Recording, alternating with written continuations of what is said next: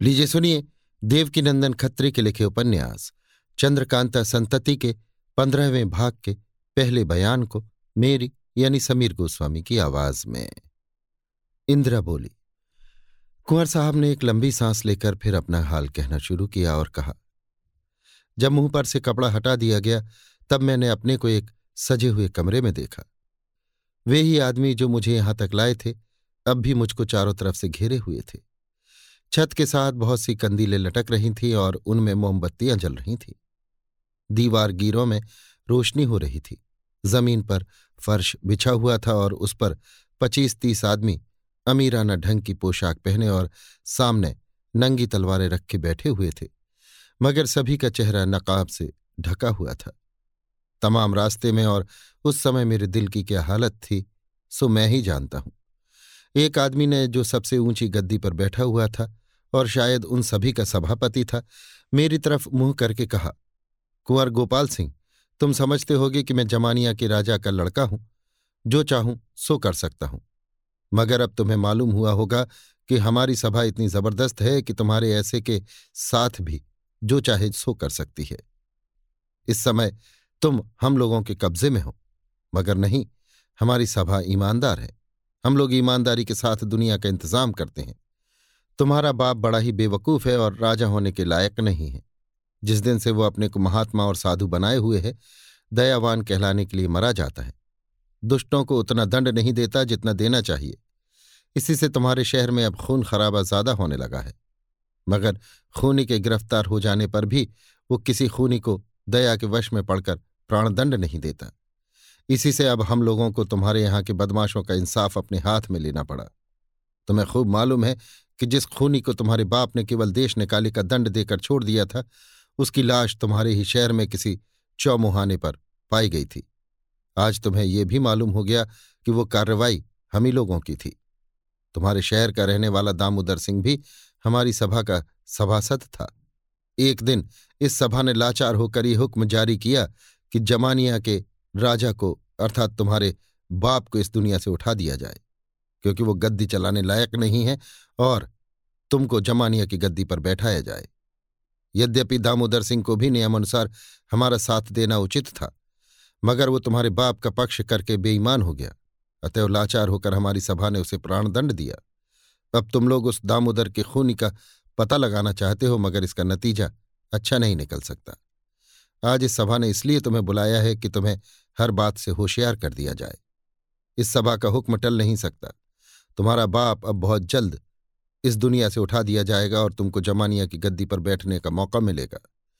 तुम्हें उचित है कि हम लोगों का पीछा न करो, अर्थात ये जानने का उद्योग न करो कि हम लोग कौन हैं या कहाँ रहते हैं और अपने दोस्त इंद्रदेव को भी ऐसा करने के लिए ताकीद कर दो। नहीं तो तुम्हारे और इंद्रदेव के लिए भी प्राणदंड का हुक्म दिया जाएगा। बस केवल इतना ही समझाने के लिए तुम इस सभा में बुलाए गए थे और अब विदा किए जाते हो। इतना कहकर उस नकाबपोश ने ताली बजाई और उन्हीं दुष्टों ने जो मुझे वहाँ ले गए थे, मेरे मुँह पर कपड़ा डालकर फिर उसी तरह कस दिया। खंभे से खोलकर मुझे बाहर ले आए। कुछ दूर पैदल चलाकर घोड़े पर लादा और उसी तरह दोनों पैर कसकर बाँध दिए। लाचार होकर मुझे फिर उसी तरह का सफ़र करना पड़ा और किस्मत ने फिर उसी तरह मुझे तीन पहर तक घोड़े पर बैठाया। इसके बाद एक जंगल में पहुंचकर घोड़े पर से नीचे उतार दिया। हाथ पैर खोल दिए, मुँह पर से कपड़ा हटा लिया और जिस घोड़े पर मैं सवार कराया गया था उसे साथ लेकर वे लोग वहाँ से रवाना हो गए। उस तकलीफ़ ने मुझे ऐसा बेदम कर दिया था कि दस कदम चलने की भी ताकत न थी और भूख प्यास के मारे बुरी हालत हो गई थी। दिन पहर भर से ज़्यादा चढ़ चुका था। पानी का बहता हुआ चश्मा मेरी आँखों के सामने था, मगर मुझमें उठकर वहाँ तक जाने की ताकत न थी। घंटे भर तक तो यों ही पड़ा रहा। इसके बाद धीरे धीरे चश्मे के पास गया। खूब पानी पिया तब जी ठिकाने हुआ। मैं नहीं कह सकता कि किन कठिनाइयों से दो दिन में यहाँ तक पहुँचा हूँ। अभी तक घर नहीं गया। पहले तुम्हारे पास आया हूँ। धिक्कार है मेरी ज़िंदगी और राजकुमार कहलाने पर। जब मेरी रियाया का इंसाफ बदमाशों के अधीन है तो मैं यहाँ का हाकिम क्यों कर कहलाने लगा? जब मैं अपनी हिफाजत आप नहीं कर सकता तो प्रजा की रक्षा कैसे कर सकूँगा?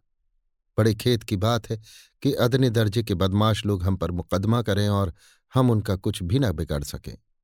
हमारे हितैषी दामोदर सिंह मार डाले गए और अब मेरे प्यारे पिता के मारने की फ़िक्र की जा रही है। गोपाल सिंह। निस्संदेह उस समय मुझे बड़ा ही रंज हुआ था। आज जब मैं उन बातों को याद करता हूँ तो मालूम होता है कि उन लोगों को यदि मुंदर की शादी मेरे साथ करना मंजूर न होता तो निस्संदेह मुझे भी मार डालते या फिर गिरफ़्तार ही न करते। इंद्रजीत सिंह। ठीक है, इंदिरा से अच्छा तब? इंदिरा, मेरे पिता ने जब ये सुना कि दामोदर सिंह के नौकर राम प्यारे ने कुंवर साहब को धोखा दिया तो उन्हें निश्चय हो गया कि राम प्यारे भी ज़रूर उस कमेटी का मददगार है। वे कुंवर साहब की आज्ञानुसार तुरंत उठ खड़े हुए और राम प्यारे की खोज में फाटक पर आए। मगर खोज करने पर मालूम हुआ कि राम प्यारे का पता नहीं लगता। लौटकर कुंवर साहब के पास गए और बोले, जो सोचा था वही हुआ। राम प्यारे भाग गया। आपका खिदमतगार भी ज़रूर भाग गया होगा। इसके बाद कुंवर साहब और मेरे पिता देर तक बातचीत करते रहे। पिता ने कुंवर साहब को कुछ खिला पिलाकर और समझा बुझाकर शांत किया और वादा किया कि मैं उस सभा तथा उसके सभासदों का पता ज़रूर लगाऊँगा। पहर रात भर बाकी हो गई जब कुंवर साहब अपने घर की तरफ़ रवाना हुए। कई आदमियों को संग लिए हुए मेरे पिता भी उनके साथ गए। राजमहल के अंदर पैर रखते ही कुंवर साहब को पहले अपने पिता अर्थात बड़े महाराज से मिलने की इच्छा हुई और वे मेरे पिता को साथ लिए हुए सीधे बड़े महाराज के कमरे में चले गए। मगर अफसोस, उस समय बड़े महाराज का देहांत हो चुका था और ये बात सबसे पहले कुंवर साहब ही को मालूम हुई थी। उस समय बड़े महाराज पलंग के ऊपर इस तरह पड़े हुए थे जैसे कोई घोर निद्रा में हो। मगर जब कुंवर साहब ने उन्हें जगाने के लिए हिलाया, तब मालूम हुआ कि वे महानिद्रा के अधीन हो चुके हैं। इंदिरा के मुँह से इतना हाल सुनते सुनते राजा गोपाल सिंह की आँखों में आँसू भर आए और दोनों कुमारों के नेत्र भी सूखे न रहे। राजा साहब ने एक लंबी सांस लेकर कहा, मेरी माँ का देहांत पहले ही हो चुका था। उस समय पिता के भी परलोक से धारने से मुझे बड़ा ही कष्ट हुआ। इंदिरा से अच्छा आगे कहो। इंदिरा, बड़े महाराज के देहांत की खबर जब चारों तरफ़ फैली तो महल और शहर में बड़ा ही कोलाहल मचा। मगर इस बात का ख्याल कुंवर साहब और मेरे माता पिता के अतिरिक्त और किसी को भी न था कि बड़े महाराज की जान भी उसी गुप्त कमेटी ने ली है और न इन दोनों ने ही अपने दिल का हाल किसी से कहा। इसके दो महीने बाद कुंवर साहब जमानिया की गद्दी पर बैठे और राजा कहलाने लगे। इस बीच में मेरे पिता ने उस कमेटी का पता लगाने के लिए बहुत उद्योग किया, मगर कुछ पता न लगा। उन दिनों कई रजवाड़ों से मातमपुरसी के खत आ रहे थे। रणधीर सिंह जी, यानी किशोरी के नाना के यहाँ से मातमपुरसी का खत लेकर उनके अय्यार गदाधर सिंह आए थे। इसी गदाधर सिंह ने जब नानक की माँ से संयोग किया तो रघुवर सिंह नाम से अपना परिचय दिया और इसके बाद भूतनाथ के नाम से अपने को मशहूर किया। गदाधर सिंह से और पिता से कुछ नातेदारी भी है, जिसे मैं ठीक ठीक नहीं जानती और इस समय मातमपुरसी की रस्म पूरी करने के बाद मेरे पिता की इच्छानुसार उन्होंने भी मेरे ननिहाल ही में डेरा डाला। जहाँ मेरे पिता रहते थे और इस बहाने से कई दिनों तक दिन रात दोनों आदमियों का साथ रहा।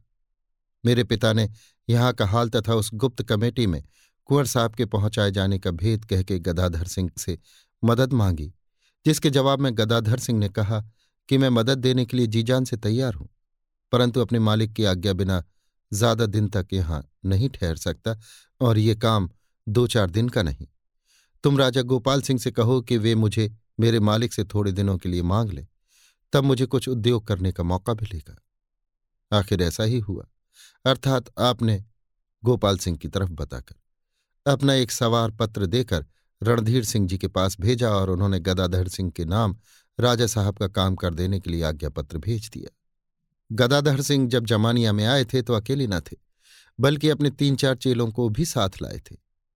अस्तु अपने उन्हीं चेलों को साथ लेकर वे उस गुप्त कमेटी का पता लगाने के लिए तैयार हो गए। उन्होंने मेरे पिता से कहा कि इस शहर में रघुबर सिंह नामी एक आदमी रहता है, जो बड़ा ही शैतान, रिश्वती और बेईमान है। मैं उसे फंसाकर अपना काम निकालना चाहता हूँ। मगर अफसोस ये है कि वो तुम्हारे गुरु भाई अर्थात तिलिस्मी दारोगा का दोस्त है और तिलिस्मी दारोगा को तुम्हारे राजा साहब बहुत मानते हैं। खैर, मुझे तो उन लोगों का कुछ ख्याल नहीं, मगर तुम्हें इस बात की इतला पहले ही से दिए देता हूँ। इसके जवाब में मेरे पिता ने कहा कि उस शैतान को मैं भी जानता हूँ।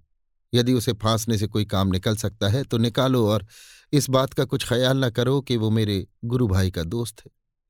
इसके बाद मेरे पिता और गदाधर सिंह देर तक आपस में सलाह करते रहे और दूसरे दिन गदाधर सिंह ने लोगों के देखने में महाराज से विदा होकर अपने घर का रास्ता लिया। गदाधर सिंह के जाने के बाद मेरे पिता भी उन्हीं लोगों का पता लगाने के लिए घूमने, फिरने और उद्योग करने लगे। एक बार रात के समय मेरे पिता भेस बदलकर शहर में घूम रहे थे। अकस्मात घूमते फिरते गंगा किनारे उसी ठिकाने जा पहुँचे जहाँ गोपाल सिंह की तरफ़ इशारा करके। इन्हें दुश्मनों ने गिरफ़्तार कर लिया था। मेरे पिता ने एक डोंगी किनारे पर बंधी हुई देखी। उस समय उन्हें कुंवर साहब की बात याद आ गई और वे धीरे धीरे चलकर उस डोंगी के पास जा खड़े हुए। उसी समय कई आदमियों ने एकाएक पहुंचकर उन्हें गिरफ़्तार कर लिया।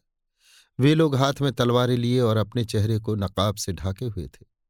यद्यपि मेरे पिता के पास भी तलवार थी और उन्होंने अपने आप को बचाने के लिए बहुत कुछ उद्योग किया, बल्कि एक दो आदमियों को जख्मी भी किया, मगर नतीजा कुछ भी न निकला, क्योंकि दुश्मनों ने एक मोटा कपड़ा बड़ी फुर्ती से उनके सिर और मुँह पर डालकर उन्हें हर तरह से बेकार कर दिया। मुख्तसर ये कि दुश्मनों ने उन्हें गिरफ़्तार करने के बाद हाथ पैर बाँध के डोंगी में डाल दिया। डोंगी खोली गई और एक तरफ़ को तेज़ी के साथ रवाना हुई। पिता के मुँह पर कपड़ा कसा हुआ था, इसलिए वे देख नहीं सकते थे कि डोंगी किस तरफ़ जा रही है और दुश्मन गिनती में कितने हैं। दो घंटे तक उसी तरह चले जाने के बाद वे किश्ती के नीचे उतारे गए और ज़बरदस्ती एक घोड़े पर चढ़ाए गए। दोनों पैर नीचे से कस के बाँध दिए गए और उसी तरह उस गुप्त कमेटी में पहुँचाए गए जिस तरह कुंवर साहब अर्थात राजा गोपाल सिंह जी वहाँ पहुँचाए गए थे। उसी तरह मेरे पिता भी एक खंभे के साथ कस के बाँध दिए गए और उनके मुँह पर से वो आफत का पर्दा हटाया गया। उस समय एक भयानक दृश्य उन्हें दिखाई दिया। जैसा कि कुंवर साहब ने उनसे बयान किया था, ठीक उसी तरह का सजा सजाया कमरा और वैसे ही बहुत से नकाब पोश बड़े ठाठ के साथ बैठे हुए थे। मेरे पिता ने मेरी माँ को भी एक खंभे के साथ बंधी हुई और उस कलमदान को जो मेरे नाना साहब ने दिया था, सभापति के सामने एक छोटी सी चौकी के ऊपर रखे देखा। पिता को बड़ा ही आश्चर्य हुआ और अपनी स्त्री को भी अपनी तरह मजबूर देखकर मारे क्रोध के कांपने लगे, मगर कर ही क्या सकते थे? साथ ही इसके, उन्हें इस बात का भी निश्चय हो गया कि वो कलमदान भी कुछ इसी सभा से संबंध रखता है। सभापति ने मेरे पिता की तरफ़ देख के कहा, क्यों जी इंद्रदेव? तुम तो अपने को बहुत होशियार और चालाक समझते हो। हमने राजा गोपाल सिंह की जुबानी क्या कहला भेजा था? क्या तुम्हें नहीं कहा गया था कि तुम हम लोगों का पीछा ना करो? फिर तुमने ऐसा क्यों किया? क्या हम लोगों से कोई बात छिपी रह सकती है? खैर, अब बताओ तुम्हारी क्या सजा की जाए? देखो तुम्हारी स्त्री और ये कलमदान भी इस समय हम लोगों के अधीन है। बेईमान दामोदर सिंह ने तो इस कलमदान को गड्ढे में डालकर हम लोगों को फंसाना चाहा था, मगर उसका अंतिम वार खाली गया। इसके जवाब में मेरे पिता ने गंभीर भाव से कहा निसंदेह मैं आप लोगों का पता लगा रहा था, मगर बदनीयती के साथ नहीं, बल्कि इस नियत से कि मैं भी आप लोगों की इस सभा में शरीक हो जाऊँ। सभापति ने हंसकर कहा, बहुत खासे। अगर ऐसा ही हम लोग धोखे में आने वाले होते तो हम लोगों की सभा अब तक रसातल को पहुँच गई होती। क्या हम लोग नहीं जानते कि तुम हमारी सभा के जानी दुश्मन हो? बेईमान दामोदर सिंह ने तो हम लोगों को चौपट करने में कुछ बाकी नहीं रखा था। मगर बड़ी खुशी की बात है कि ये कलमदान हम लोगों को मिल गया और हमारी सभा का भेद छिपा रह गया। सभापति की इस बात से मेरे पिता को मालूम हो गया कि उस कलमदान में निस्संदेह इसी सभा का भेद बंद है। अस्तु उन्होंने मुस्कुराहट के साथ सभापति की बातों का यह जवाब दिया। मुझे दुश्मन समझना आप लोगों की भूल है। अगर मैं सभा का दुश्मन होता तो अब तक आप लोगों को जहन्नुम में पहुँचा दिए होता। मैं इस कलमदान को खोलकर इस सभा के भेदों को अच्छी तरह जानकार हो चुका हूँ और इन भेदों को एक दूसरे कागज़ पर लिखकर अपने एक मित्र को भी दे चुका हूँ। मैं, पिता ने केवल इतना ही कहा था कि सभापति ने, जिसकी आवाज़ से जाना जाता था कि वो घबरा गया है, पूछा, क्या तुम इस कलमदान को खोल चुके हो? पिता, हाँ, सभापति। और इस सभा का भेद लिखकर तुमने किसके सुपुर्द किया है? पिता, सो नहीं बता सकता क्योंकि उसका नाम बताना उसे तुम लोगों के कब्जे में दे देना है। सभापति, आखिर हम लोगों को कैसे विश्वास हो कि जो कुछ तुमने कहा वो सब सच है? पिता, अगर मेरे कहने का विश्वास हो तो मुझे अपनी सभा का सभासद बना लो। फिर जो कुछ कहोगे खुशी से करूँगा। अगर विश्वास ना हो तो मुझे मारकर बखेड़ा तय करो। फिर देखो कि मेरे पीछे तुम लोगों की क्या दुर्दशा होती है। इंदिरा ने दोनों कुमारों से कहा, मेरे पिता से और उस सभा के सभापति से बड़ी देर तक बातें होती रही और पिता ने उसे अपनी बातों में ऐसा लपेटा कि उसकी अक्ल चकरा गई तथा उसे विश्वास हो गया कि इंद्रदेव ने जो कुछ कहा, वो सच है। आखिर सभापति ने उठकर अपने हाथों से मेरे पिता की मुश्कें खोली। मेरी माँ को भी छुट्टी दिलाई और मेरे पिता को अपने पास बैठाकर कुछ कहना ही चाहता था कि मकान के बाहर दरवाजे पर किसी के चिल्लाने की आवाज़ आई। मगर वो आवाज़ एक बार से ज़्यादा सुनाई न दी और जब तक सभापति किसी को बाहर जाकर दरियाफ्त करने की आज्ञा दे तब तक हाथों में नंगी तलवारें लिए हुए पाँच आदमी धड़धड़ाते हुए उस सभा के बीच में आ पहुँचे।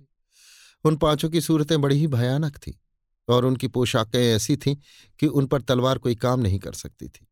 अर्थात फौलादी कवच पहनकर उन लोगों ने अपने को बहुत मज़बूत बनाया हुआ था।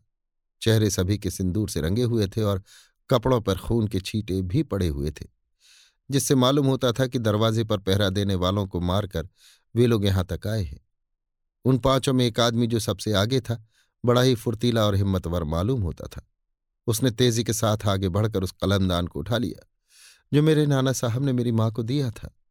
इतने ही में उस सभा में जितने सभासद थे, सब तलवारें खींचकर उठ खड़े हुए और घमासान लड़ाई होने लगी। उस समय मौका देखकर मेरे पिता ने मेरी माँ को उठा लिया और हर तरह से बचाते हुए मकान से बाहर निकल गए। उधर उन पाँचों भयानक आदमियों ने उस सभा की अच्छी तरह मिट्टी पलीत की और चार सभासदों की जान और कलमदान लेकर राज़ी खुशी के साथ चले गए। उस समय यदि मेरे पिता चाहते तो उन पाँचों बहादुरों से मुलाकात कर सकते थे, क्योंकि वे लोग उनके देखते देखते पास ही से भाग कर गए थे। मगर मेरे पिता ने जानबूझकर अपने को इसलिए छिपा लिया था कि कहीं वे लोग हमें भी तकलीफ़ न दें। जब वे लोग देखते देखते दूर निकल गए, तब वे मेरी माँ का हाथ थामे हुए तेज़ी के साथ चल पड़े। उस समय उन्हें मालूम हुआ कि हम जमानिया की सरहद के बाहर नहीं हैं। इंद्रजीत सिंह, ताज्जुब से, क्या कहा? जमानिया की सरहद के बाहर नहीं है? इंदिरा, जी हाँ, वे लोग जमानिया शहर के बाहर, थोड़ी ही दूर पर, एक बहुत बड़े और पुराने मकान के अंदर ये कमेटी किया करते थे और जिसे गिरफ़्तार करते थे, उसे धोखा देने की नीयत से व्यर्थी दस बीस को उसका चक्कर खिलाते थे। जिसमें मालूम हो कि ये कमेटी किसी दूसरे ही शहर में है। गोपाल सिंह। और हमारे दरबार ही के बहुत से आदमी उस कमेटी में शरीक थे। इसी सबब से उसका पता न लगता था, क्योंकि जो तहकीकात करने वाले थे, वे ही कमेटी करने वाले थे। इंद्रजीत सिंह। इंदिरा से। अच्छा तब? इंदिरा। मेरे पिता दो घंटे के अंदर ही राजमहल में जा पहुँचे। राजा साहब ने पहरे वालों को आज्ञा दे रखी थी कि इंद्रदेव जिस समय चाहे, हमारे पास चले आवें। कोई रोक टोक न करने पाए। अतएव मेरे पिता सीधे राजा साहब के पास जा पहुँचे, जो गहरी नींद में बेखबर सोए हुए थे और चार आदमी उनके पलंग के चारों तरफ़ घूम घूम कर पहरा दे रहे थे। पिता ने राजा साहब को उठाया और पहरे वालों को अलग कर देने के बाद अपना पूरा हाल कह सुनाया। ये जानकर राजा साहब को बड़ा ही ताज्जुब हुआ कि कमेटी इसी शहर में है। उन्होंने मेरे पिता से या मेरी माँ से खुलासा हाल पूछने में विलंब करना उचित न जाना और माँ को हिफाजत के साथ महल के अंदर भेजने के बाद कपड़े पहनकर तैयार हो गए। खूंटी से लटकती हुई तिलिस्मी तलवार ली और मेरे पिता तथा और कई सिपाहियों को साथ ले मकान के बाहर निकले तथा दो घड़ी के अंदर ही उस मकान में जा पहुँचे जिसमें कमेटी हुआ करती थी। वो किसी जमाने का बहुत पुराना मकान था जो आधे से ज़्यादा गिरकर बर्बाद हो चुका था। फिर भी उसके कई कमरे और दालान दुरुस्त और काम देने लायक थे। उस मकान के चारों तरफ़ टूटे फूटे और भी कई मकान थे, जिनमें अभी किसी भले आदमी का जाना नहीं होता था। चंद्रकांता संतति आठवें भाग के छठे बयान में इसी पुरानी आबादी और टूटे फूटे मकानों का हाल लिखा गया है। जिस कमरे में कमेटी होती थी, जब गए तो उसी तरह पर सजा हुआ पाया जैसा राजा साहब और मेरे पिता देख चुके थे। कंदीलों में रोशनी हो रही थी। फ़र्क इतना ही था कि फर्श पर तीन लाशें पड़ी हुई थी। फर्श खून से तरबतर हो रहा था और दीवारों पर खून के छींटे पड़े हुए थे। जब लाशों के चेहरों पर से नकाब हटाया गया तो राजा साहब को बड़ा ही ताज्जुब हुआ। इंद्रजीत, वे लोग भी जान पहचान के ही होंगे जो मारे गए थे? गोपाल सिंह, जी हाँ, एक तो मेरा वही खिदमतगार था जिसने मुझे धोखा दिया था। दूसरा दामोदर सिंह का नौकर राम प्यारे था जिसने मुझे गंगा किनारे ले जाकर फंसाया था। परंतु तीसरी लाश को देखकर मेरे आश्चर्य, रंज और क्रोध का अंत न रहा, क्योंकि वो मेरे खजांची साहब थे, जिन्हें मैं बहुत ही नेक, ईमानदार, सूफी और बुद्धिमान समझता था। आप लोगों को इंदिरा का कुल हाल सुन जाने पर मालूम होगा कि कमबख्त दारोगा ही इस सभा का मुखिया था। मगर अफसोस, उस समय मुझे इस बात का गुमान तक न हुआ। जब मैं वहाँ की कुल चीज़ों को लूट कर और उन लाशों को उठवाकर घर आया तो सवेरा हो चुका था और शहर में इस बात की खबर अच्छी तरह फैल चुकी थी, क्योंकि मुझे बहुत से आदमियों को लेकर जाते हुए सैकड़ों आदमियों ने देखा था और जब मैं लौट कर आया तो दरवाजे पर कम से कम पाँच सौ आदमी उन लाशों को देखने के लिए जमा हो गए थे। उस समय मैंने बेईमान और विश्वासघाती दारोगा को बुलाने के लिए आदमी भेजा, मगर उस आदमी ने वापस आकर कहा कि दारोगा साहब छत पर से गिरकर जख्मी हो गए हैं, सिर फट गया है और उठने लायक नहीं है। मैंने उस बात को सच मान लिया था। लेकिन वास्तव में दारोगा भी उस सभा में जख्मी हुआ था जिसमें मेरे खजांची ने जान दी थी। मगर अफसोस, मेरी किस्मत में तो तरह तरह की तकलीफें बदी हुई थी। मैं उस दुष्ट की तरफ़ से क्यों कर होशियार होता? इंदिरा से, खैर, तुम आगे का हाल कहो। ये सब तुम्हारी ही जबान से अच्छा मालूम होता है। इंदिरा हाँ तो अब मैं संक्षेप ही में अपना किस्सा बयान करती हूँ। तीनों लाशें ठिकाने पहुँचा दी गईं और राजा साहब मेरे पिता का हाथ थामे। ये कहते हुए महल के अंदर चले कि, चलो सरयू से पूछे कि वो क्यों कर इन दुष्टों के फंदे में फंस गई थी और उस सभा में कौन कौन आदमी शरीक थे? शायद उसने सभी को बिना नकाब के देखा हो। मगर जब महल में गए तो मालूम हुआ कि सरयू यहाँ आई ही नहीं। ये सुनते ही राजा साहब घबरा गए और बोल उठे, क्या हमारे यहाँ के सभी आदमी उस कमेटी से मिले हुए हैं? गोपाल सिंह उस समय तो मैं पागल सा हो गया था।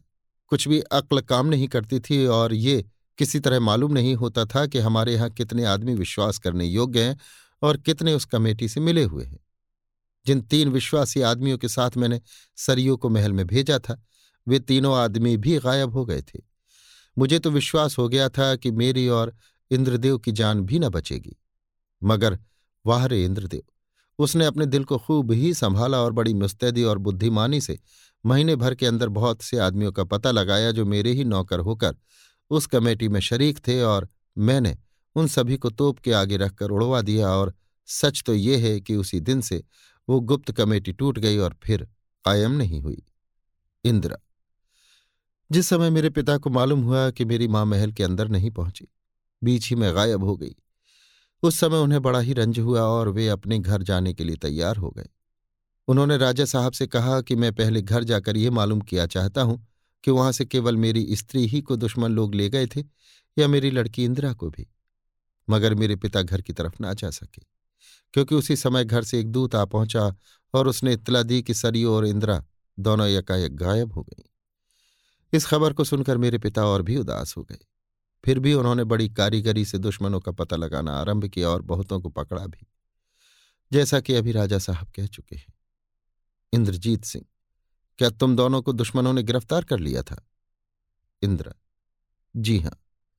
आनंद सिंह अच्छा तो पहले अपना और अपनी माँ का हाल कहो, कि किस तरह दुश्मनों के फंदे में फंस गई? इंद्र, जो आज्ञा। ये तो मैं कह ही चुकी हूँ कि मेरे पिता जब जमानिया में आए तो अपने दो अयारों को साथ लाए थे, जो दुश्मनों का पता लगाते ही गायब हो गए थे। इंद्रजीत सिंह, हाँ कह चुकी हो अच्छा तब? इंदिरा, इन्हीं दोनों अयारों की सूरत बनाकर दुश्मनों ने हम लोगों को धोखा दिया। इंद्रजीत सिंह, दुश्मन उस मकान के अंदर गए कैसे? तुम कह चुकी हो कि वहाँ का रास्ता बहुत टेढ़ा और गुप्त है। इंदिरा, ठीक है, मगर कमबख्त दारोगा उस रास्ते का हाल बखूबी जानता था और वही उस कमेटी का मुखिया था। ताज्जुब नहीं कि उसी ने उन आदमियों को भेजा हो। इंद्रजीत सिंह, ठीक है, निस्संदेह ऐसा ही हुआ होगा। फिर क्या हुआ? उन्होंने क्यों कर तुम लोगों को धोखा दिया? इंदिरा, संध्या का समय था जब मैं अपनी माँ के साथ उस छोटे से नजरबाग में टहल रही थी जो बंगले के बगल ही में था। यकाएक मेरे पिता के वे ही दोनों अय्यार वहाँ आ पहुँचे जिन्हें देख मेरी माँ बहुत खुश हुई और देर तक जमानिया का हालचाल पूछती रही। उन अय्यारों ने ऐसा बयान किया। इंद्रदेव जी ने तुम दोनों को जमानिया बुलाया है, हम लोग रथ लेकर आए हैं। मगर साथ ही इसके उन्होंने ये भी कहा है कि यदि वे खुशी से आना चाहे तो ले आना, नहीं तो लौट आना। मेरी माँ को जमानिया पहुंचकर अपनी माँ को देखने की बहुत ही लालसा थी। वो कब देर करने वाली थी? तुरंत ही राज़ी हो गई और घंटे भर के अंदर ही सब तैयारी कर ली। अय्यार लोग मातबर समझे ही जाते हैं, अस्तु ज़्यादा खोज करने की कोई आवश्यकता न समझी। केवल दो लौंडियों को और मुझे साथ लेकर चल पड़ी। कलमदान भी साथ ले लिया। हमारे दूसरे अयारों ने भी कुछ मना न किया क्योंकि वे भी धोखे में पड़ गए थे और उन अयारों को सच्चा समझ बैठे थे। आखिर हम लोग खोह के बाहर निकले और पहाड़ी के नीचे उतरने की नीयत से थोड़ी ही दूर आगे बढ़े थे कि चारों तरफ़ से दस पंद्रह दुश्मनों ने घेर लिया। अब उन अयारों ने भी रंगत पलटी। मुझे और मेरी माँ को ज़बरदस्ती बेहोशी की दवा सुंघा दी। हम दोनों तुरंत ही बेहोश हो गई। मैं नहीं कह सकती कि दोनों लौंडियों की क्या दुर्दशा हुई। मगर जब मैं होश में आई तो अपने को एक तहखाने में कैद पाया और अपनी माँ को अपने पास देखा, जो मेरे पहले ही होश में आ चुकी थी और मेरा सिर गोद में लेकर रो रही थी। हम लोगों के हाथ पैर खुले हुए थे। जिस कोठरी में हम लोग कैद थे, वो लंबी चौड़ी थी और सामने की तरफ़ दरवाजे की जगह लोहे का जंगला लगा हुआ था। जंगले के बाहर दालान था और उसमें एक तरफ़ चढ़ने के लिए सीढ़ियाँ बनी हुई थी तथा सीढ़ी के बगल ही में एक आले के ऊपर चिराग जल रहा था। मैं पहले बयान कर चुकी हूँ कि उन दिनों जाड़े का मौसम था, इसलिए हम लोगों को गर्मी की तकलीफ़ न थी। जब मैं होश में आई, मेरी माँ ने रोना बंद किया और मुझे बड़ी देर तक धीरज और दिलासा देने के बाद बोली, बेटी, अगर कोई तुझसे उस कलमदान के बारे में कुछ पूछे तो कह देना कि कलमदान खोला जा चुका है। मगर मैं उसके अंदर का हाल नहीं जानती। हाँ मेरी माँ तथा और भी कई आदमी उसका भेद जान चुके हैं। अगर उन आदमियों का नाम पूछे तो कह देना कि मैं नाम नहीं जानती, मेरी माँ को मालूम होगा। मैं यद्यपि लड़की थी, मगर समझबूझ बहुत थी, और उस बात को मेरी माँ ने कई दफे अच्छी तरह समझा दिया था। मेरी माँ ने कलमदान के विषय में ऐसा कहने के लिए मुझसे क्यों कहा, सो मैं नहीं जानती। शायद उससे और दुष्टों से पहले कुछ बातचीत हो चुकी हो, मगर मुझे जो कुछ माँ ने कहा था, उसे मैंने अच्छी तरह निभाहा थोड़ी देर के बाद पाँच आदमी उसी सीढ़ी की राह से धड़धड़ाते हुए नीचे उतर आए और मेरी माँ को ज़बरदस्ती ऊपर ले गए। मैं ज़ोर ज़ोर से रोती और चिल्लाती रह गई, मगर उन लोगों ने मेरा कुछ भी ख्याल न किया और अपना काम करके चले गए। मैं उन लोगों की सूरत, शक्ल के बारे में कुछ भी नहीं कह सकती, क्योंकि वे लोग नकाब से अपने चेहरे छिपाए हुए थे। थोड़ी देर के बाद फिर एक नकाब पोश मेरे पास आया, जिसके कपड़े और कद पर ख्याल करके मैं कह सकती हूँ कि वो उन लोगों में से नहीं था जो मेरी माँ को लेकर गए थे, बल्कि वो कोई दूसरा ही आदमी था। वो नकाब पोश मेरे पास बैठ गया और मुझे धीरज और दिलासा देता हुआ कहने लगा कि, मैं तुझे इस कैद से छुड़ाऊँगा। मुझे उसकी बातों पर विश्वास हो गया और इसके बाद वो मुझसे बातचीत करने लगा। नकाब पोश, क्या तुझे उस कलमदान के अंदर का पूरा पूरा हाल मालूम है? मैं नहीं। नकाब पोश, क्या तेरे सामने कलमदान खोला नहीं गया था? मैं। खोला गया था, मगर उसका हाल मुझे नहीं मालूम। हाँ मेरी माँ तथा और कई आदमियों को मालूम है, जिन्हें मेरे पिता ने दिखाया था। नकाब पोश, उन आदमियों के नाम तू जानती है? मैं? नहीं। उसने कई दफे कई तरह से उलट फेर कर पूछा, मगर मैंने अपनी बातों में फ़र्क न डाला। और तब मैंने उससे अपनी माँ का हाल पूछा, लेकिन उसने कुछ भी न बताया और मेरे पास से उठकर चला गया। मुझे खूब याद है कि उसके दोपहर बाद मैं जब प्यास के मारे बहुत दुखी हो रही थी, तब फिर एक आदमी मेरे पास आया। वो भी अपने चेहरे को नकाब से छिपाए हुए था। मैं डरी और समझी कि फिर उन्हीं कमबख्तों में से कोई मुझे सताने के लिए आया है। मगर वो वास्तव में गदाधर सिंह थे और मुझे उस कैद से छुड़ाने के लिए आए थे। यद्यपि मुझे उस समय ये ख्याल हुआ कि कहीं ये भी उन दोनों अय्यारों की तरह मुझे धोखा न देते हों जिनकी बदौलत में घर से निकलकर कैद खाने में पहुँची थी। मगर नहीं, वे वास्तव में गदाधर सिंह ही थे और उन्हें मैं अच्छी तरह पहचानती थी। उन्होंने मुझे गोद में उठा लिया और तहखाने के ऊपर निकल कई पेचीले रास्तों से घूमते फिरते मैदान में पहुँचे। वहाँ उनके दो आदमी एक घोड़ा लिए तैयार थे। गदाधर सिंह मुझे लेकर घोड़े पर सवार हो गए।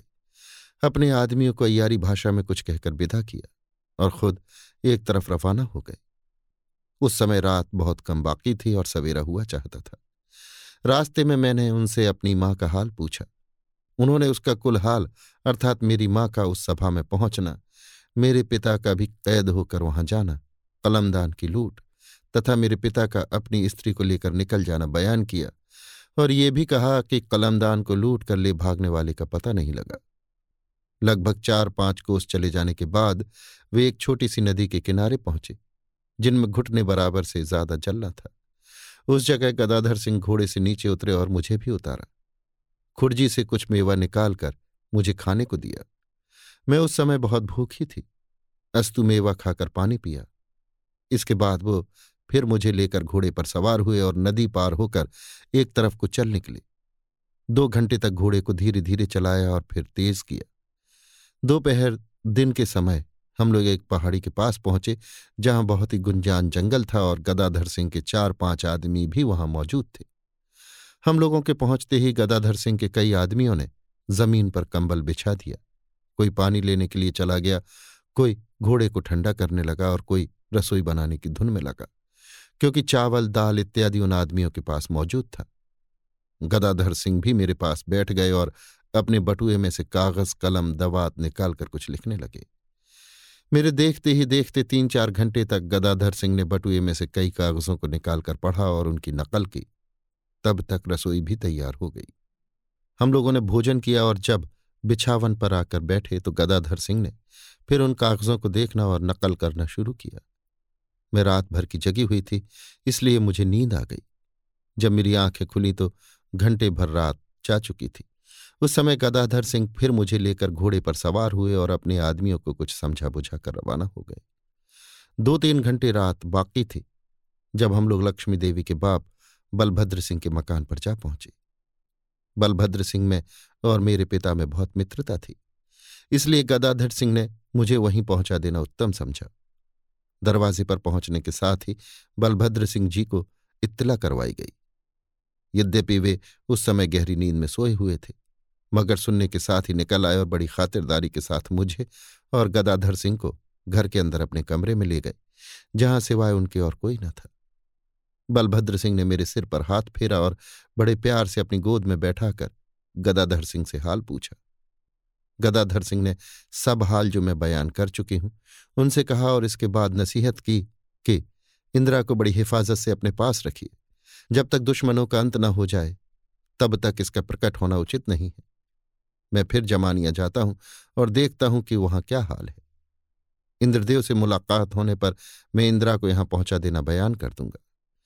बलभद्र सिंह ने बहुत ही प्रसन्न होकर गदाधर सिंह को धन्यवाद दिया और वे थोड़ी देर तक बातचीत करने के बाद सवेरा होने के पहले ही वहाँ से रवाना हो गए। गदाधर सिंह के चले जाने के बाद बलभद्र सिंह मुझसे बातचीत करते रहे और सवेरा हो जाने पर मुझे लेकर घर के अंदर गए। उनकी स्त्री ने मुझे बड़े प्यार से गोद में ले लिया और लक्ष्मी देवी ने तो मेरी ऐसी कदर की जैसे कोई अपनी जान की कदर करता है। मुझे वहाँ बहुत दिनों तक रहना पड़ा था, इसलिए मुझसे और लक्ष्मी देवी से हद से ज़्यादा मोहब्बत हो गई थी। मैं बड़े आराम से उनके यहाँ रहने लगी। मालूम होता है कि गदाधर सिंह ने जमानिया में जाकर मेरे पिता से मेरा सब हाल कहा, क्योंकि थोड़े ही दिन बाद मेरे पिता मुझको देखने के लिए बलभद्र सिंह के यहाँ आए और उस समय उनकी जुबानी मालूम हुआ कि मेरी माँ पुनः मुसीबत में गिरफ़्तार हो गई, अर्थात महल में पहुँचने के साथ ही गायब हो गई। मैं अपनी माँ के लिए बहुत रोई, मगर मेरे पिता ने मुझे दिलासा दिया। केवल एक दिन रहकर मेरे पिता जमानिया की तरफ़ चले गए और मुझे वहाँ ही छोड़ गए। मैं कह चुकी हूँ कि मुझसे और लक्ष्मी देवी से बड़ी मोहब्बत हो गई थी। इसीलिए मैंने अपने नाना साहब और कलमदान का कुलहाल उससे कह दिया था और ये भी कह दिया था कि उस कलमदान पर तीन तस्वीरें बनी हुई हैं। दो को तो मैं नहीं जानती, मगर बिचली तस्वीर मेरी है और उसके नीचे मेरा नाम लिखा हुआ है। जमानिया जाकर मेरे पिता ने क्या का काम किया, सो मैं नहीं कह सकती। परंतु ये अवश्य सुनने में आया था कि उन्होंने बड़ी चालाकी और अयारी से उन कमेटी वालों का पता लगाया और राजा साहब ने उन सभी को प्राणदंड दिया। गोपाल सिंह निस्संदेह उन दुष्टों का पता लगाना इंद्रदेव ही का काम था। जैसी जैसी अय्यारियाँ इंद्रदेव ने की, वैसी कम अय्यारों को सूझेंगी। अफसोस, उस समय वो कलमदान हाथ ना आया। नहीं तो सहज ही में सब दुष्टों का पता लग जाता और यही सबब था कि दुष्टों की सूची में दारोगा हेला सिंह या जयपाल सिंह का नाम न चढ़ा। और वास्तव में ये ही तीनों उस कमेटी के मुखिया थे जो मेरे हाथ से बच गए और फिर उन्हीं की बदौलत में गारत हुआ। इंद्रजीत सिंह। ताज्जुब नहीं कि दारोगा के बारे में इंद्रदेव ने सुस्ती कर दी हो और गुरु भाई का मुलाहजा कर गए हो। गोपाल सिंह यह भी हो सकता है। आनंद सिंह, इंदिरा से, क्या उस कलमदान के अंदर का हाल तुम्हें भी मालूम न था? इंदिरा, जी नहीं, अगर मुझे मालूम होता तो ये तीनों दुष्ट क्यों बचने पाते? हाँ मेरी माँ उस कलमदान को खोल चुकी थी और उसे, उसके अंदर का हाल मालूम था, मगर वो तो गिरफ़्तार कर ली गई थी और उन भेदों को कौन खोलता? आनंद सिंह। आखिर उस कलमदान के अंदर का हाल तुम्हें कब मालूम हुआ? इंदिरा। अभी थोड़े ही दिन हुए जब मैं कैद खाने में अपनी माँ के पास पहुँची तो उसने उस कलमदान का भेद बताया था। आनंद सिंह। मगर फिर उस कलमदान का पता न लगा? इंदिरा। जी नहीं, उसके बाद आज तक उस कलमदान का हाल मुझे मालूम न हुआ। मैं नहीं कह सकती कि उसे कौन ले गया या वो क्या हुआ। हाँ इस समय राजा साहब की जुबानी सुनने में आया है कि वही कलमदान कृष्ण जिन्न ने राजा बीरेंद्र सिंह के दरबार में पेश किया था। गोपाल सिंह, उस कलमदान का हाल मैं जानता हूँ। सच तो यह है कि सारा बखेड़ा उस कलमदान ही के सबब से हुआ। यदि वो कलमदान मुझे या इंद्रदेव को उस समय मिल जाता तो लक्ष्मी देवी की जगह मुंदर मेरे घर न आती और मुंदर तथा दारोगा की बदौलत मेरी गिनती मुर्दों में न होती और न भूतनाथ ही पर आज इतने जुर्म लगाए जाते।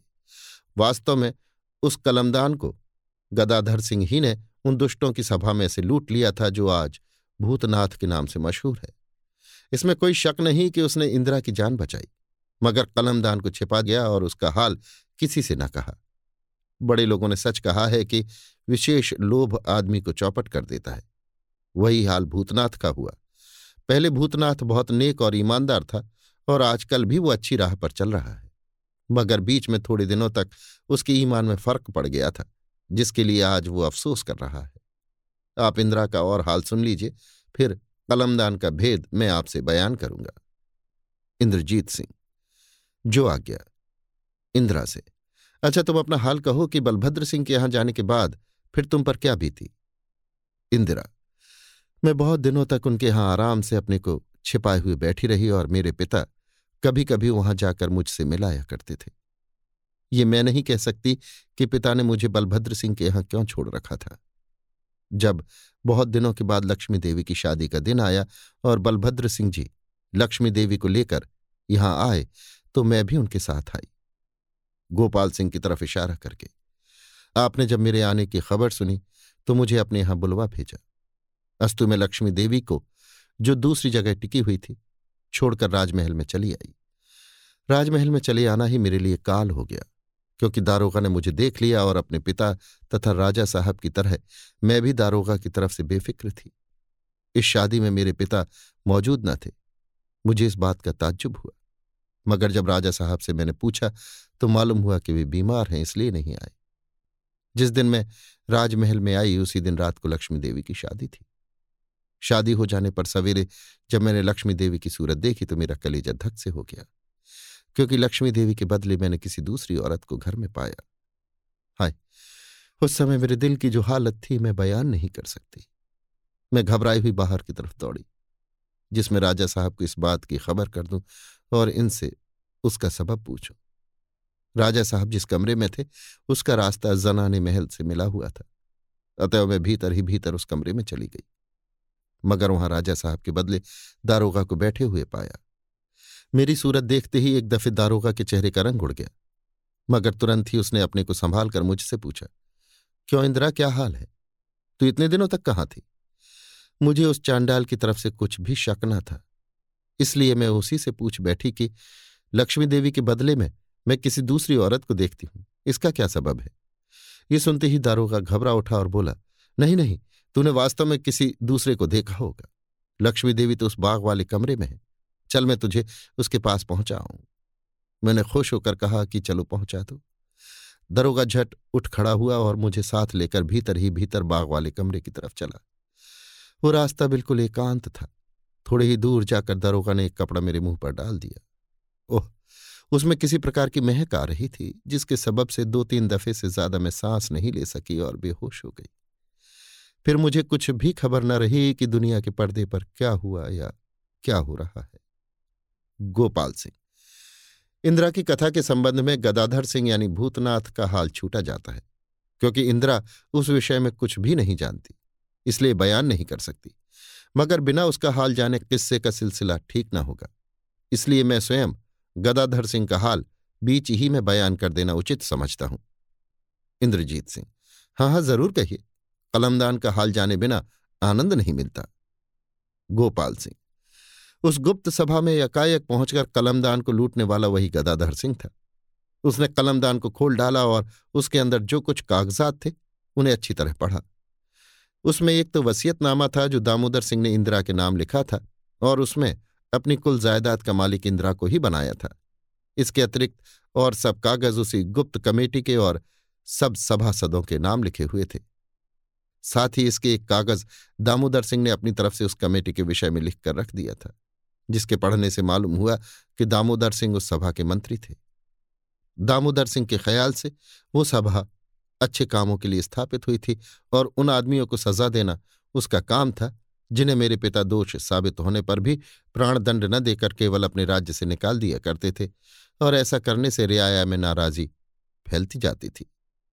कुछ दिनों के बाद उस सभा में बेईमानी शुरू हो गई और उसके सभासद लोग उसके ज़रिए से रुपया पैदा करने लगे।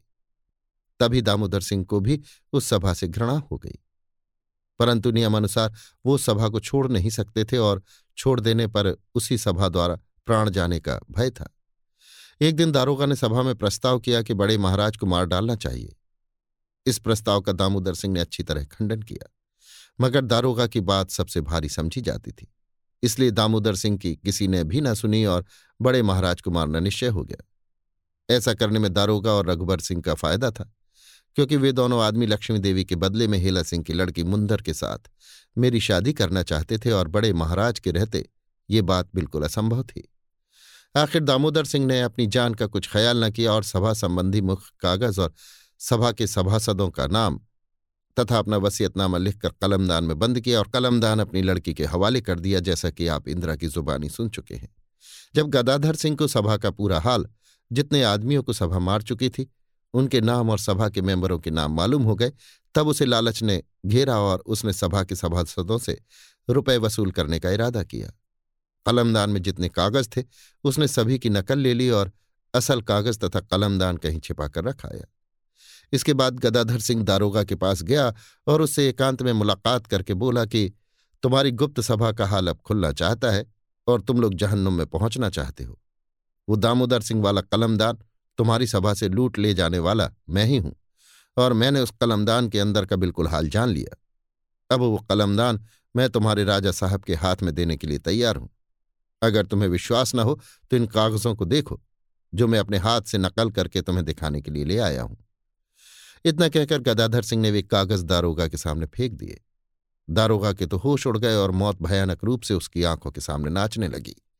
उसने चाहा कि किसी तरह गदाधर सिंह को मार डाले, मगर ये बात असंभव थी, क्योंकि गदाधर सिंह बहुत ही काइया और हर तरह से होशियार तथा चौकन्ना था। अतएव सिवाय उसे राज़ी करने के दारोगा को और कोई बात न सूझी। आखिर बीस हज़ार अशरफी चार रोज के अंदर दे देने के बादे पर दारोगा ने अपनी जान बचाई और कलमदान भूतनाथ से मांगा।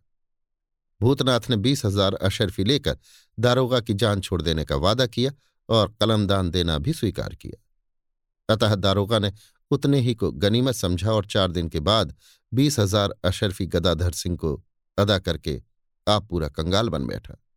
इसके बाद गदाधर सिंह ने और मेंबरों से भी कुछ वसूल किया और कलमदान दारोगा को दे दिया। मगर दारोगा से इस बात का इकरारनामा लिखा लिया कि वो किसी ऐसे काम में शरीक न होगा और न खुद ऐसा काम करेगा जिसमें इंद्रदेव, सरयू, इंदिरा और मुझे, यानी गोपाल सिंह को किसी तरह का नुकसान पहुँचे। इन सब कामों से छुट्टी पाकर गदाधर सिंह दारोगा से अपने घर के लिए विदा हुआ। मगर वास्तव में वो फिर भी घर न गया और भेष बदलकर इसलिए जमानिया में घूमने लगा कि रघुवर सिंह के भेदों का पता लगाए जो बलभद्र सिंह के साथ विश्वासघात करने वाला था। वो फकीरी सूरत में रोज रघुवर सिंह के यहाँ आकर नौकरों और सिपाहियों में बैठने और हेलमेल बढ़ाने लगा। थोड़े ही दिनों में उसे मालूम हो गया कि रघुबर सिंह अभी तक हेला सिंह से पत्र व्यवहार करता है और पत्र ले जाने और ले आने का काम केवल बेनी सिंह करता है, जो रघुवर सिंह का मातबर सिपाही है। जब एक दफे बेनी सिंह हेला सिंह के यहाँ गया तो गदाधर सिंह ने उसका पीछा किया और मौका पाकर उसे गिरफ़्तार करना चाहा। लेकिन बेनी सिंह इस बात को समझ गया और दोनों में लड़ाई हो गई। गदाधर सिंह के हाथ से बेनी सिंह मारा गया और गदाधर सिंह, बेनी सिंह बनकर रघुबर सिंह के यहाँ रहने तथा हेला सिंह के यहाँ पत्र लेकर जाने और जवाब ले आने लगा। इस हीले से तथा कागजों की चोरी करने से थोड़े ही दिनों में रघुबर सिंह का सब भेद उसे मालूम हो गया और तब उसने अपने को रघुबर सिंह पर प्रकट किया। लाचार हो, रघुबर सिंह ने भी उसे बहुत सा रुपया देकर अपनी जान बचाई। ये किस्सा बहुत बड़ा है और इसका पूरा पूरा हाल मुझे भी मालूम नहीं है। जब भूतनाथ अपना किस्सा आप बयान करेगा, तब पूरा हाल मालूम होगा। फिर भी मतलब ये कि उस कलमदान की बदौलत भूतनाथ ने रुपया भी बहुत पैदा किया और साथ ही अपने दुश्मन भी बहुत बनाए, जिसका नतीजा हुआ भोग रहा है और कई नेक काम करने पर भी उसकी जान को अभी तक छुट्टी नहीं मिलती। केवल इतना ही नहीं, जब भूतनाथ असली बलभद्र सिंह का पता लगावेगा, तब और भी कई विचित्र बातों का पता लगेगा। मैंने तो सिर्फ़ इंदिरा के किस्से का सिलसिला बैठाने के लिए बीच ही में इतना बयान कर दिया है। इंद्रजीत सिंह, ये सब हाल आपको कब और कैसे मालूम हुआ? गोपाल सिंह, जब आपने मुझे कैद से छुड़ाया, उसके बाद हाल ही में ये सब बातें मुझे मालूम हुई हैं, और जिस तरह मालूम हुई, सो अभी कहने का मौका नहीं। अब आप इंदिरा का किस्सा सुनिए, फिर जो कुछ शंका रहेगी, उसे मिटाने का उद्योग किया जाएगा। इंदिरा, जो आज्ञा। दारोगा ने फिर मुझे बेहोश कर दिया और जब मैं होश में आई तो अपने को एक लंबे चौड़े कमरे में पाया। मेरे हाथ पैर खुले हुए थे और वो कमरा भी बहुत साफ़ और हवादार था। उसके दो तरफ़ की दीवार लकड़ी की थी और एक तरफ़ की ईंट और चूने से बनी हुई थी। एक तरफ़ की दीवार में दो दरवाजे थे और दूसरी तरफ़ की पक्की दीवार में छोटी छोटी तीन खिड़कियाँ बनी हुई थीं, जिनमें से हवा बखूबी आ रही थी। मगर वे खिड़कियाँ इतनी ऊँची थी कि उन तक मेरा हाथ नहीं जा सकता था।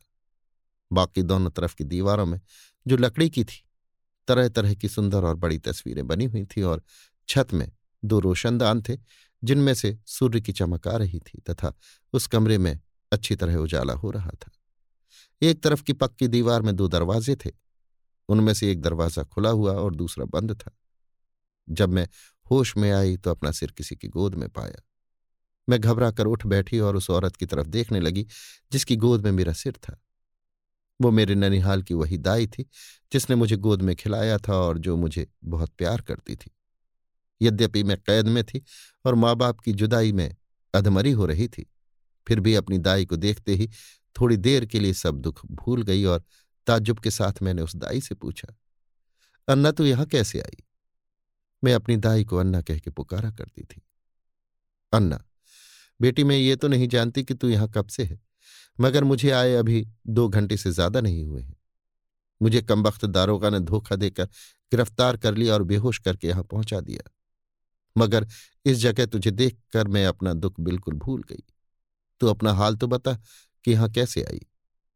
मैं, मुझे भी कमबख्त दारोगा ने ही बेहोश करके यहाँ तक पहुँचाया है।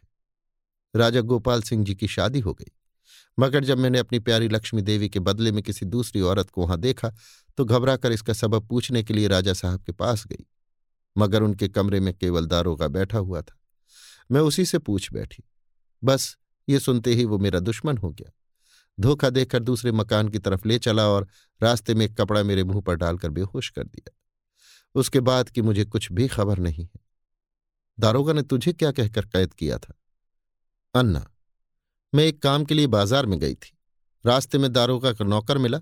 उसने कहा कि इंदिरा दारोगा साहब के घर में आई है।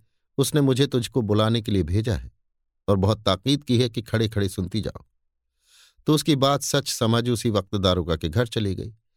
मगर उस हरामजादे ने मेरे साथ भी बेईमानी की। बेहोशी की दवा मुझे ज़बरदस्ती सुंघाई। मैं नहीं कह सकती कि एक घंटे तक बेहोश रही या एक दिन तक, पर जब मैं यहाँ पहुँची तब मैं होश में आई। उस समय केवल दारोगा नंगी तलवार लिए सामने खड़ा था। उसने मुझसे कहा, देख, तू वास्तव में इंदिरा के पास पहुंचाई गई है। लड़की कैद खाने में रहने योग्य नहीं है, इसलिए तू भी इसके साथ कैद की जाती है। और तुझे हुक्म दिया जाता है कि हर तरह इसकी खातिर और तसल्ली करना और जिस तरह हो, इसे खिलाना पिलाना। देख, उस कोने में खाने पीने का सब सामान रखा है। मैं, मेरी नानी का क्या हाल है? अफसोस, मैं तो उससे मिल भी ना सकी। अब इस आफत में फंस गई। अन्ना, तेरी नानी का मैं क्या हाल बताऊँ? वो तो नाम मात्र को जीती है, अब उसका बचना कठिन है। अन्ना की जुबानी अपनी नानी का हाल सुन के मैं बहुत रोई कल्पी अन्ना ने मुझे बहुत समझाया और धीरज देकर कहा कि ईश्वर का ध्यान कर, उसकी कृपा से हम लोग ज़रूर इस कैद से छूट जाएँगे। मालूम होता है कि दारोगा तेरे ज़रिए से कोई काम निकालना चाहता है। अगर ऐसा ना होता तो वो तुझे मार डालता और तेरी हिफाजत के लिए मुझे यहाँ न लाता। अब जहाँ तक हो, उसका काम पूरा न होने देना चाहिए। खैर, जब वो यहाँ आकर तुझसे कुछ कहे सुने तो तू मुझ पर टाल दिया करना। फिर जो कुछ होगा मैं समझ लूँगी। अब तू कुछ खा पी ले, फिर जो कुछ होगा देखा जाएगा। अन्ना के समझाने से मैं खाना खाने के लिए तैयार हो गई। खाने पीने का सामान सब उस घर में मौजूद था। मैंने भी खाया पिया। इसके बाद अन्ना के पूछने पर मैंने अपना सब हाल शुरू से आखिर तक उसे कह सुनाया। इतने में शाम हो गई। मैं कह चुकी हूँ कि उस कमरे की छत में रोशनदान बना हुआ था, जिसमें से रोशनी बखूबी आ रही थी। इसी रोशनदान के सबब से हम लोगों को मालूम हुआ कि संध्या हो गई। थोड़ी ही देर बाद दरवाज़ा खोलकर दो आदमी उस कमरे में आए। एक ने चिराग जला दिया और दूसरे ने खाने पीने का ताज़ा सामान रख दिया और बासी बचा हुआ उठाकर ले गया।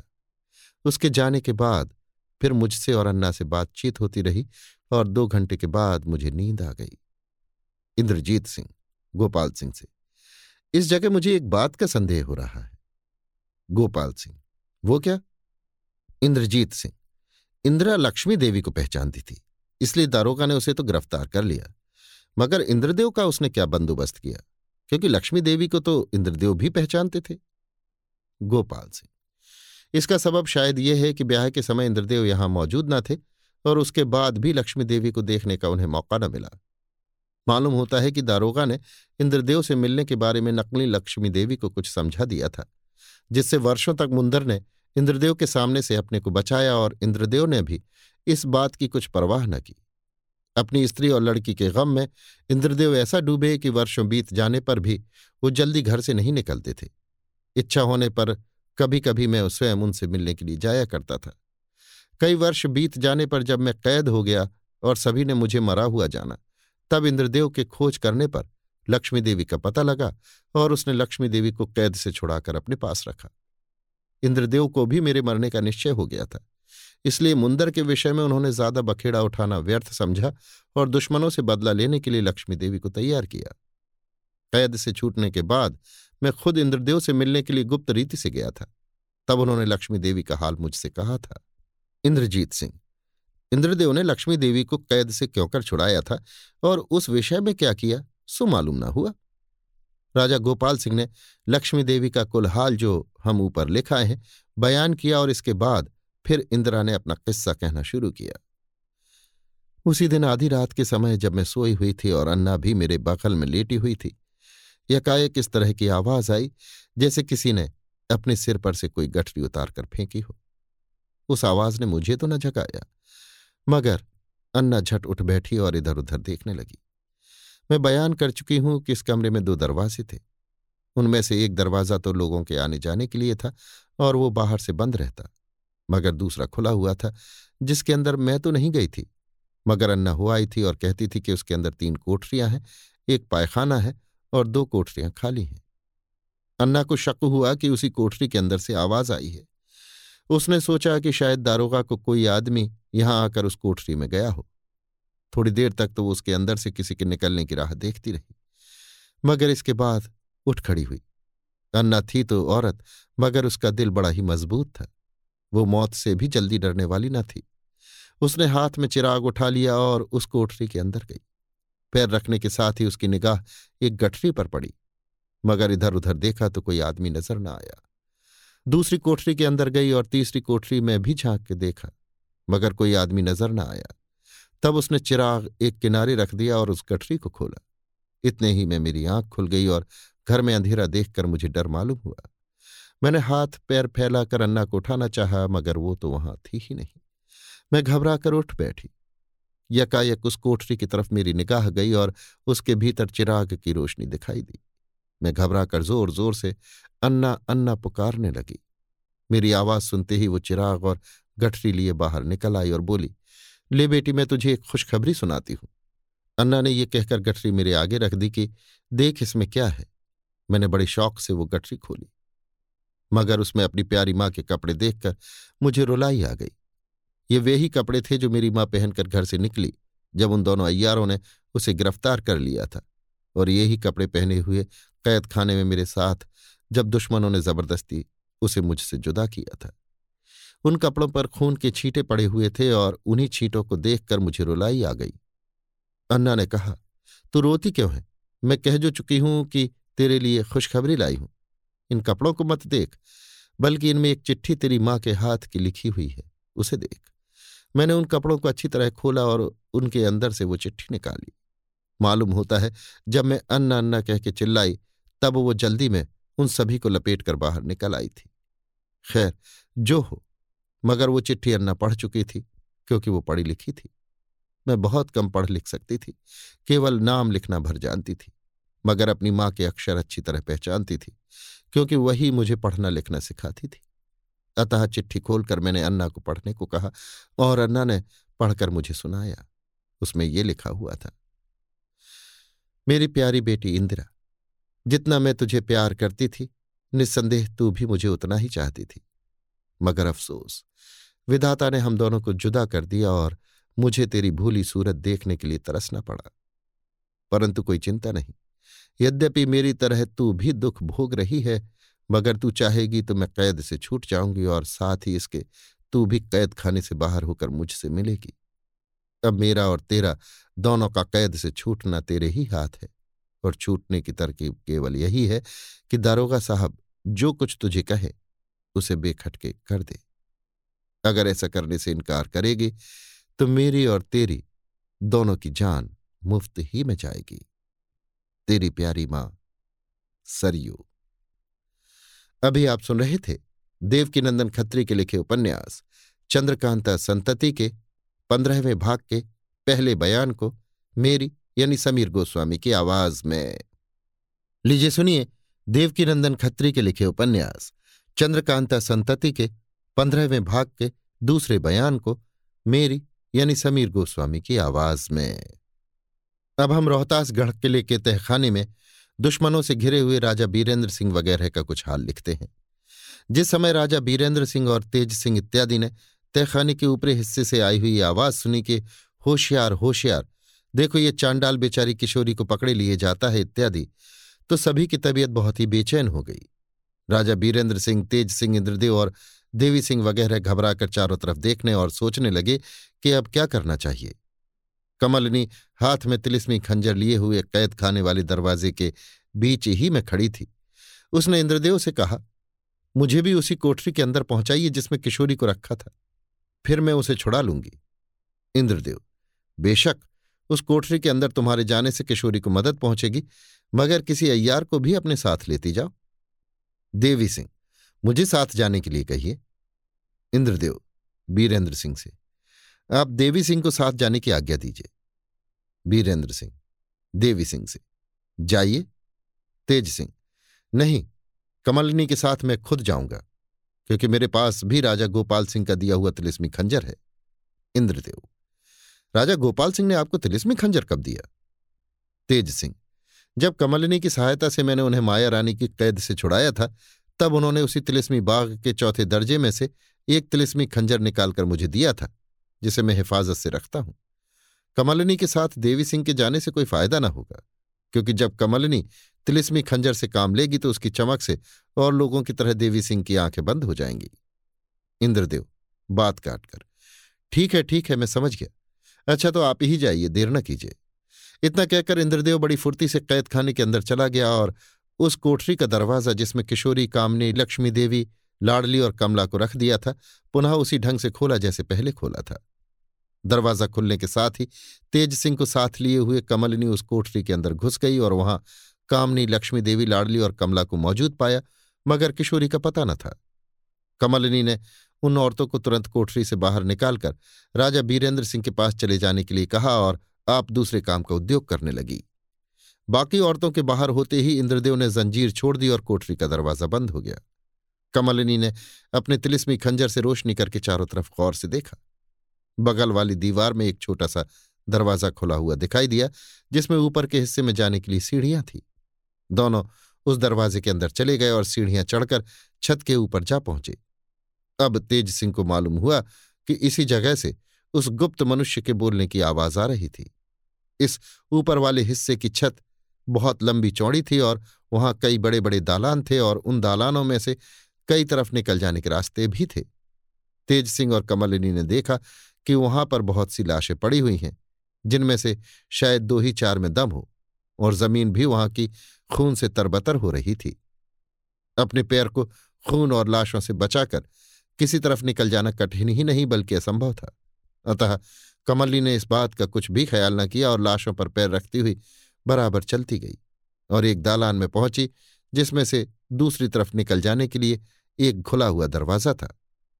दरवाजे के उस पार पैर रखते ही दोनों की निगाह कृष्ण जिन्न पर पड़ी, जिसे दुश्मन चारों तरफ़ से घेरे हुए थे और वो तिलिस्मी तलवार से सभी को काटकर गिरा रहा था।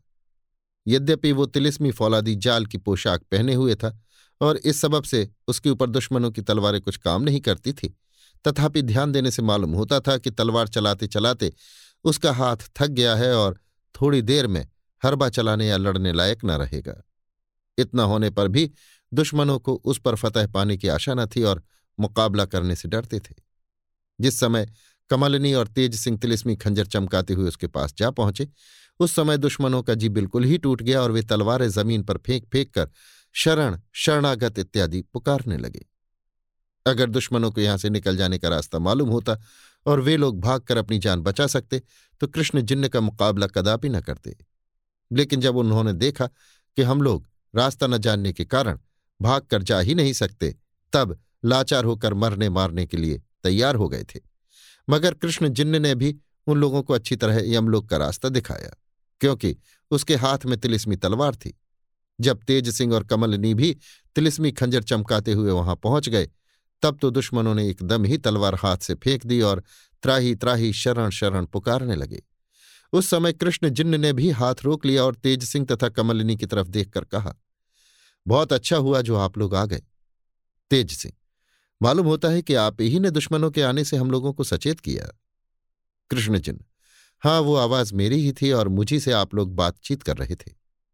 तेज सिंह तो क्या आप ही ने कहा था कि कोई शैतान बेचारी किशोरी को पकड़े लिए जाता है? कृष्ण जिन्न हाँ ये मैंने ही कहा था। किशोरी के ले जाने वाला स्वयं उसका बाप शिवदत्त था और वो मेरे हाथ से मारा गया। कृष्ण जिन्न और भी कुछ कहना चाहता था कि कोई आवाज़ उसके तथा कमलनी और तेज सिंह के कानों में पड़ी। आवाज़ ये थी, हरी हरी, तुम लोग भागो और हमारे पीछे पीछे चले आओ। धन्नू सिंह की मदद से हम लोग निकल जाएँगे। इस आवाज़ को सुनकर वे लोग भी पीछे की तरफ़ भाग गए, जिन्होंने कृष्ण जिन्न और तेज सिंह के आगे तलवारें फेंक दी थी। मगर कृष्ण जिन्न और तेज सिंह ने उन लोगों को रोकना या मारना उचित न जाना और चुपचाप खड़े होकर भागने वालों का तमाशा देखते रहे। थोड़ी देर में ही उनके सामने की ज़मीन दुश्मनों से खाली हो गई और सामने से आती हुई मनोरमा दिखाई पड़ी। मनोरमा को देखते ही कमलनी तिलिस्मी खंजर उठाकर उसकी तरफ़ झपटी और उस पर वार करना ही चाहती थी कि मनोरमा ने कुछ पीछे हटकर कहा श्यामा, जरा देख के, समझ के। मनोरमा की बात और श्यामा का शब्द सुनकर कमलनी रुक गई और बड़े गौर से मनोरमा का मुँह देखने के बाद बोली, तू कौन है? मनोरमा, बीरू सिंह। कमलनी निशान, मनोरमा, चंद्रकला, कमलनी। तुम अकेले हो या और भी कोई है? बीरू सिंह शिवदत्त के सिपाही धन्नू सिंह की सूरत बनाकर मेरे गुरु सरयू सिंह भी आए हैं। उन्होंने दुश्मनों को बाहर निकालने का रास्ता बताया है। इस तहखाने में जितने दरवाजे कल्याण सिंह ने बंद किए थे, वे सब भी गुरुजी ने खोल दिए, क्योंकि उनके सामने ही कल्याण सिंह ने सब दरवाजे बंद किए थे और उन्होंने उसकी तरकीब देख ली थी। कृष्णजिन, शाबाश! कमलनी से। अच्छा इन लोगों का किस्सा, दूसरे समय सुनना। इस समय तुम किशोरी को लेकर राजा बीरेंद्र सिंह के पास चली जाओ, जिसे हमने शिवदत्त के पंजे से छुड़ाया है और जो हाथ का इशारा करके। उस तरह ज़मीन पर बदहवास पड़ी है। अब इस काम में देर मत करो। मैं यहाँ से पुकार कर कह देता हूँ, जिस राह से तुम आई हो, उस कोठरी का दरवाज़ा इंद्रदेव खोल देंगे। तेज सिंह और बीरू सिंह को मैं थोड़ी देर के लिए अपने साथ लिए जाता हूँ। ये लोग किले में तुम लोगों के पास आ जाएँगे। कमलनी क्या आप राजा बीरेंद्र सिंह के पास नहीं चलेंगे? कृष्णजिन, नहीं। कमलनी क्यों? कृष्णजिन, हमारी खुशी। राजा बीरेंद्र सिंह से कह दीजिए कि सभी को लिए हुए इसी समय तहखाने के बाहर चले जाएँ। इतना कहकर कृष्ण जिन्न उसी जगह कमलनी को ले गया जहाँ बेचारी किशोरी बदहवास पड़ी हुई थी। दुश्मन लोग सामने से बिल्कुल भाग गए थे, सिवाय जख्मियों और मुर्दों के, वहाँ पर कोई भी मुकाबला करने वाला ना था और दुश्मनों के हाथों से गिरी हुई मशालें इधर उधर पड़ी हुई कुछ बल रही थी और कुछ ठंडी हो गई थी। बेचारी किशोरी बिल्कुल बदहवास पड़ी हुई थी, मगर तेज सिंह की तरकीब से वो बहुत जल्द होश में आ गई और कमलनी उसे अपने साथ लेकर राजा बीरेंद्र सिंह के पास चली गई। कृष्ण जिन्न ने उसी सुराख में से इंद्रदेव को दरवाज़ा खोलने के लिए आवाज़ दे दी और तेज सिंह तथा बीरू सिंह को लिए दूसरी तरफ़ का रास्ता लिया। किशोरी को साथ लिए हुए थोड़ी ही देर में कमलिनी राजा बीरेंद्र सिंह के पास जा पहुँची और जो कुछ उसने देखा सुना था, सब कहा। वहाँ से भी बचे बचाए दुश्मन लोग भाग गए थे और मुकाबला करने वाला कोई मौजूद नहीं था। इंद्रदेव, राजा बीरेंद्र सिंह से, कृष्ण जिन्न ने जो कुछ कहला भेजा है उसे मैं पसंद करता हूँ। सभी को लेकर इसी समय तहखाने के बाहर हो जाना चाहिए। बीरेंद्र सिंह, मेरी भी यही राय है। ईश्वर को धन्यवाद देना चाहिए कि आज की ग्रहदशा सहज में कट गई। निस्संदेह आपके दोनों अय्यारों ने दुश्मनों के साथ यहाँ आकर कोई अनूठा काम किया होगा और कृष्ण जिन्न ने मानो पूरी सहायता ही की और किशोरी की जान बचा ली। इंद्रदेव, निस्संदेह ईश्वर ने बड़ी कृपा की, मगर इस बात का अफसोस है कि कृष्ण जिन्न यहाँ न आकर ऊपर ही ऊपर चले गए और मैं उन्हें देख न सका तथा इस तहखाने की सैर भी इस समय आपको न करा सका। बीरेंद्र सिंह, कोई चिंता नहीं, फिर कभी देखा जाएगा। इस समय तो यहाँ से चल ही देना चाहिए। राजा बीरेंद्र सिंह की इच्छानुसार कैदियों को भी साथ लिए हुए सब कोई तहखाने के बाहर हुए। कैदियों को कैद खाने भेजा, औरतें महल में भेज दी गईं और उनकी हिफाजत का विशेष प्रबंध किया गया। क्योंकि अब राजा बीरेंद्र सिंह को इस बात का विश्वास न रहा कि रोहतासगढ़ किले के अंदर और महल में दुश्मनों के आने का खटका नहीं है, क्योंकि तहखाने के रास्तों का हाल दिन ब दिन खुलता ही जाता था। इंद्रदेव को राजा बीरेंद्र सिंह ने अपने कमरे के बगल में डेरा दिया और बड़ी इज़्ज़त के साथ रखा। आज की बची हुई रात सोच, विचार और तरद्दुद ही में बीती। शेर अली खां, भूतनाथ और कल्याण सिंह का हाल भी सभी को मालूम हुआ और ये भी मालूम हुआ कि कल्याण सिंह और उसके कई आदमी कैद खाने में बंद हैं। दूसरे दिन सवेरे जब राजा बीरेंद्र सिंह ने कैद खाने में से कल्याण सिंह को अपने पास बुलाया तो मालूम हुआ कि रात ही को होश में आने के बाद कल्याण सिंह ने ज़मीन पर सिर पटक कर अपनी जान दे दी। बीरेंद्र सिंह ने उसकी अवस्था पर शोक प्रकट किया और उसकी लाश को इज़्ज़त के साथ जलाकर हड्डियाँ गंगा जी में डलवा देने का हुक्म दिया और यही हुक्म शिवदत्त की लाश के लिए भी दिया। पहर दिन चढ़ने के बाद जब राजा बीरेंद्र सिंह स्नान और संध्या पूजा से छुट्टी पा, कुछ अन्न जल ले निश्चिंत हुए तो महल में अपने आने की इत्तला करवाई और उसके बाद इंद्रदेव को साथ लिए हुए महल में जाकर एक सजे हुए सुंदर कमरे में बैठे।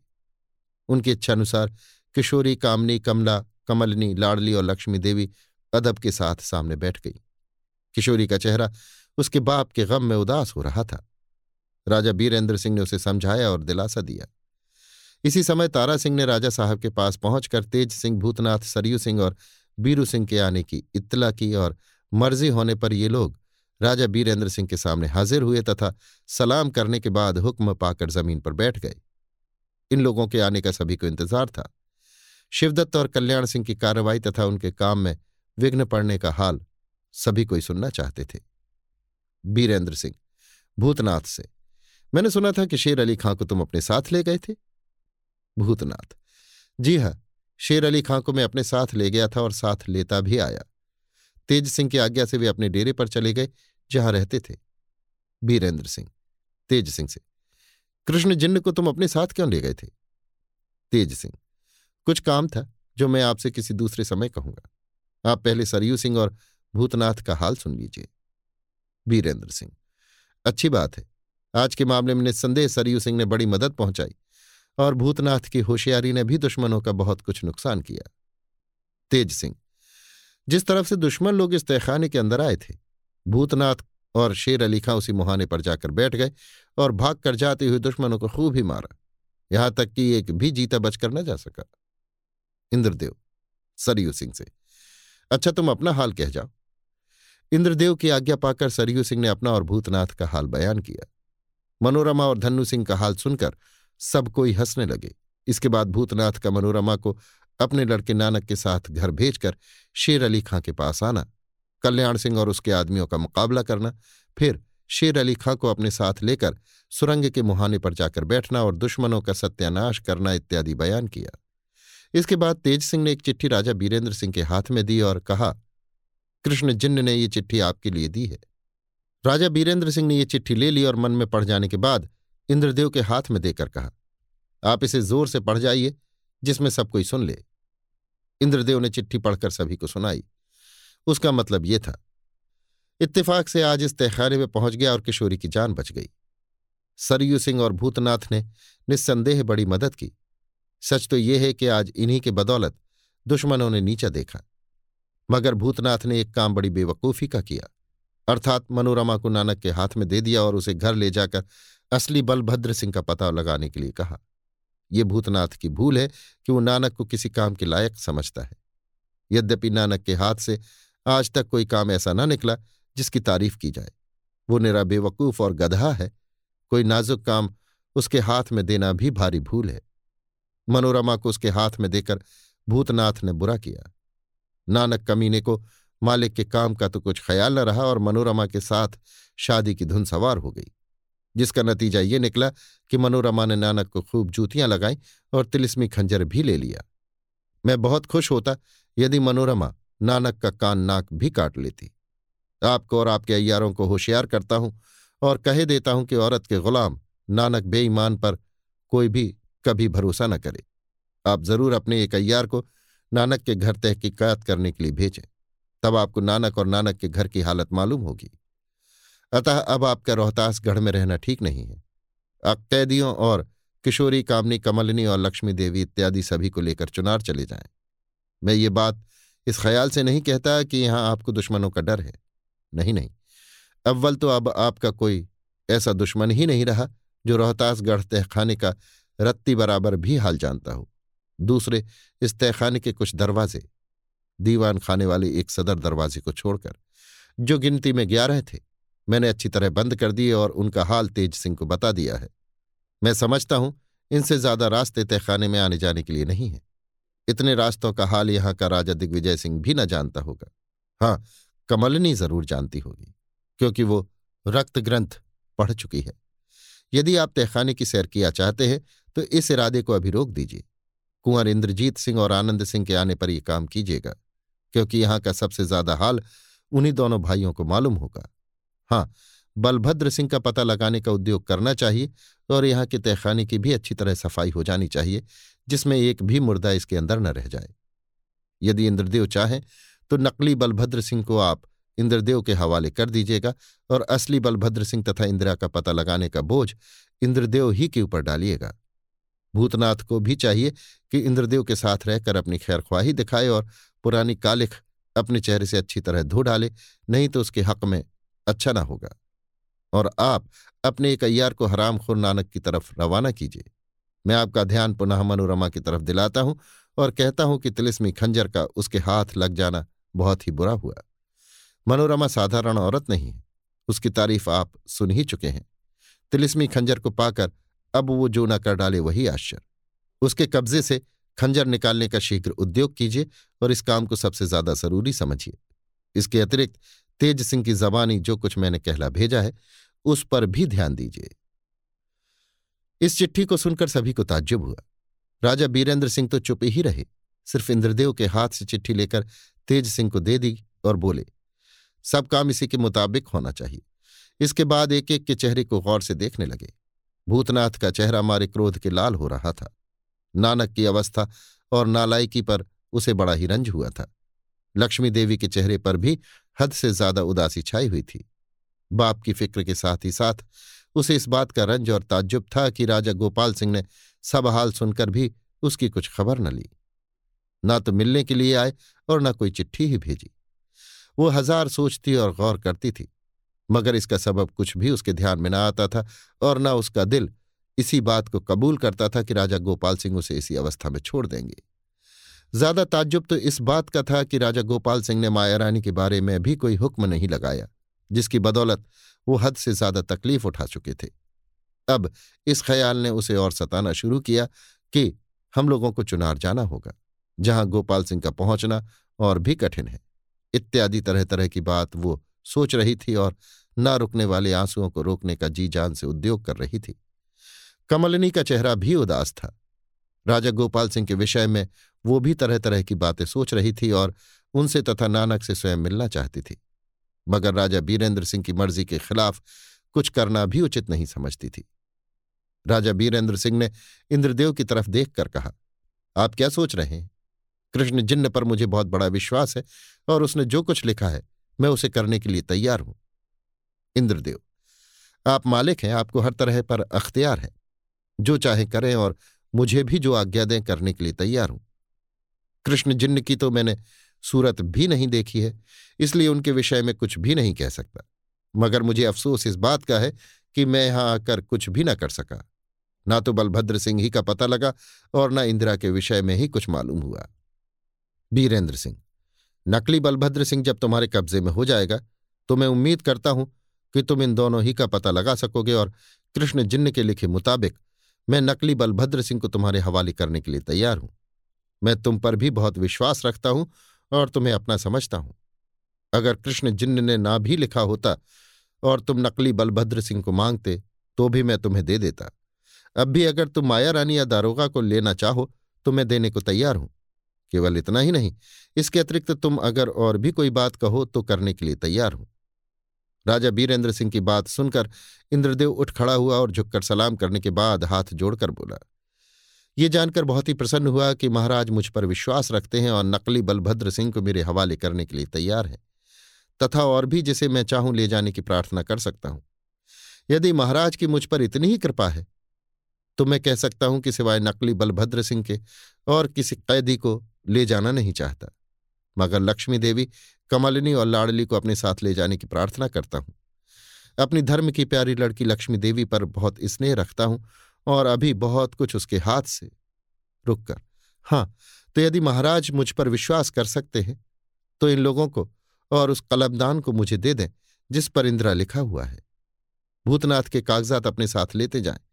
मैं असली बलभद्र सिंह का पता लगाकर सेवा में उपस्थित हो जाऊँगा और उस समय अपने सामने भूतनाथ के मुकदमे का फैसला कराऊँगा। आप भूतनाथ को आज्ञा दें कि कृष्ण जिन्न ने उसके विषय में जो कुछ लिखा है, उसे नेक नियति के साथ पूरा करें। इंद्रदेव की बात सुनकर राजा बीरेंद्र सिंह गौर में पड़ गए। वे लक्ष्मी देवी कमलनी और लाड़ली को अपने साथ चुनार ले जाना चाहते थे और कृष्ण जिन्न ने भी ऐसा करने को लिखा था। मगर इंद्रदेव की अर्जी भी नामंजूर नहीं कर सकते थे क्योंकि इंद्रदेव का लक्ष्मी देवी पर हक था और उसी ने लक्ष्मी देवी की रक्षा की थी। कमलनी और लाड़ली पर राजा बीरेंद्र सिंह का कोई अधिकार न था, क्योंकि वे बिल्कुल स्वतंत्र थीं। बीरेंद्र सिंह ने कुछ देर तक गौर करने के बाद इंद्रदेव से कहा मुझे कोई उज्र नहीं है। लक्ष्मी देवी कमलिनी और लाडली यदि आपके साथ रहने में प्रसन्न है तो आप उन्हें ले जाएँ और वो कलमदान भी आपको मिल जाएगा।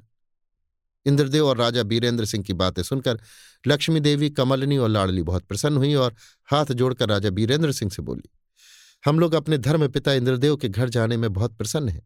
वहाँ हमें अपने बाप का पता लगने का हाल बहुत जल्द मिलेगा। बीरेंद्र सिंह, बहुत अच्छा। तेज सिंह से। वो कलमदान इंद्रदेव को दे दो और इन लोगों के तथा नकली बलभद्र सिंह के जाने का बंदोबस्त करो। हम भी आज चुनारगढ़ की तरफ़ कूच करेंगे। भैरव सिंह को मनोरमा की गिरफ्तारी के लिए रवाना करो और तारा सिंह को नानक के घर भेजो। देवी सिंह की तरफ़ देखकर। एक बहुत ही नाजुक काम तुम्हारे सुपुर्द करने की इच्छा है, जो तुम्हारे कान में कहेंगे। देवी सिंह राजा बीरेंद्र सिंह के पास चले गए और उनकी तरफ़ सिर झुका दिया। बीरेंद्र सिंह ने देवी सिंह के कान में कहा लक्ष्मी देवी, कमलनी और लाडली की निगहबानी तुम्हारे जिम्मे। मगर गुप्त। देवी सिंह सलाम करके पीछे हट गए और दरबार बर्खास्त हो गया।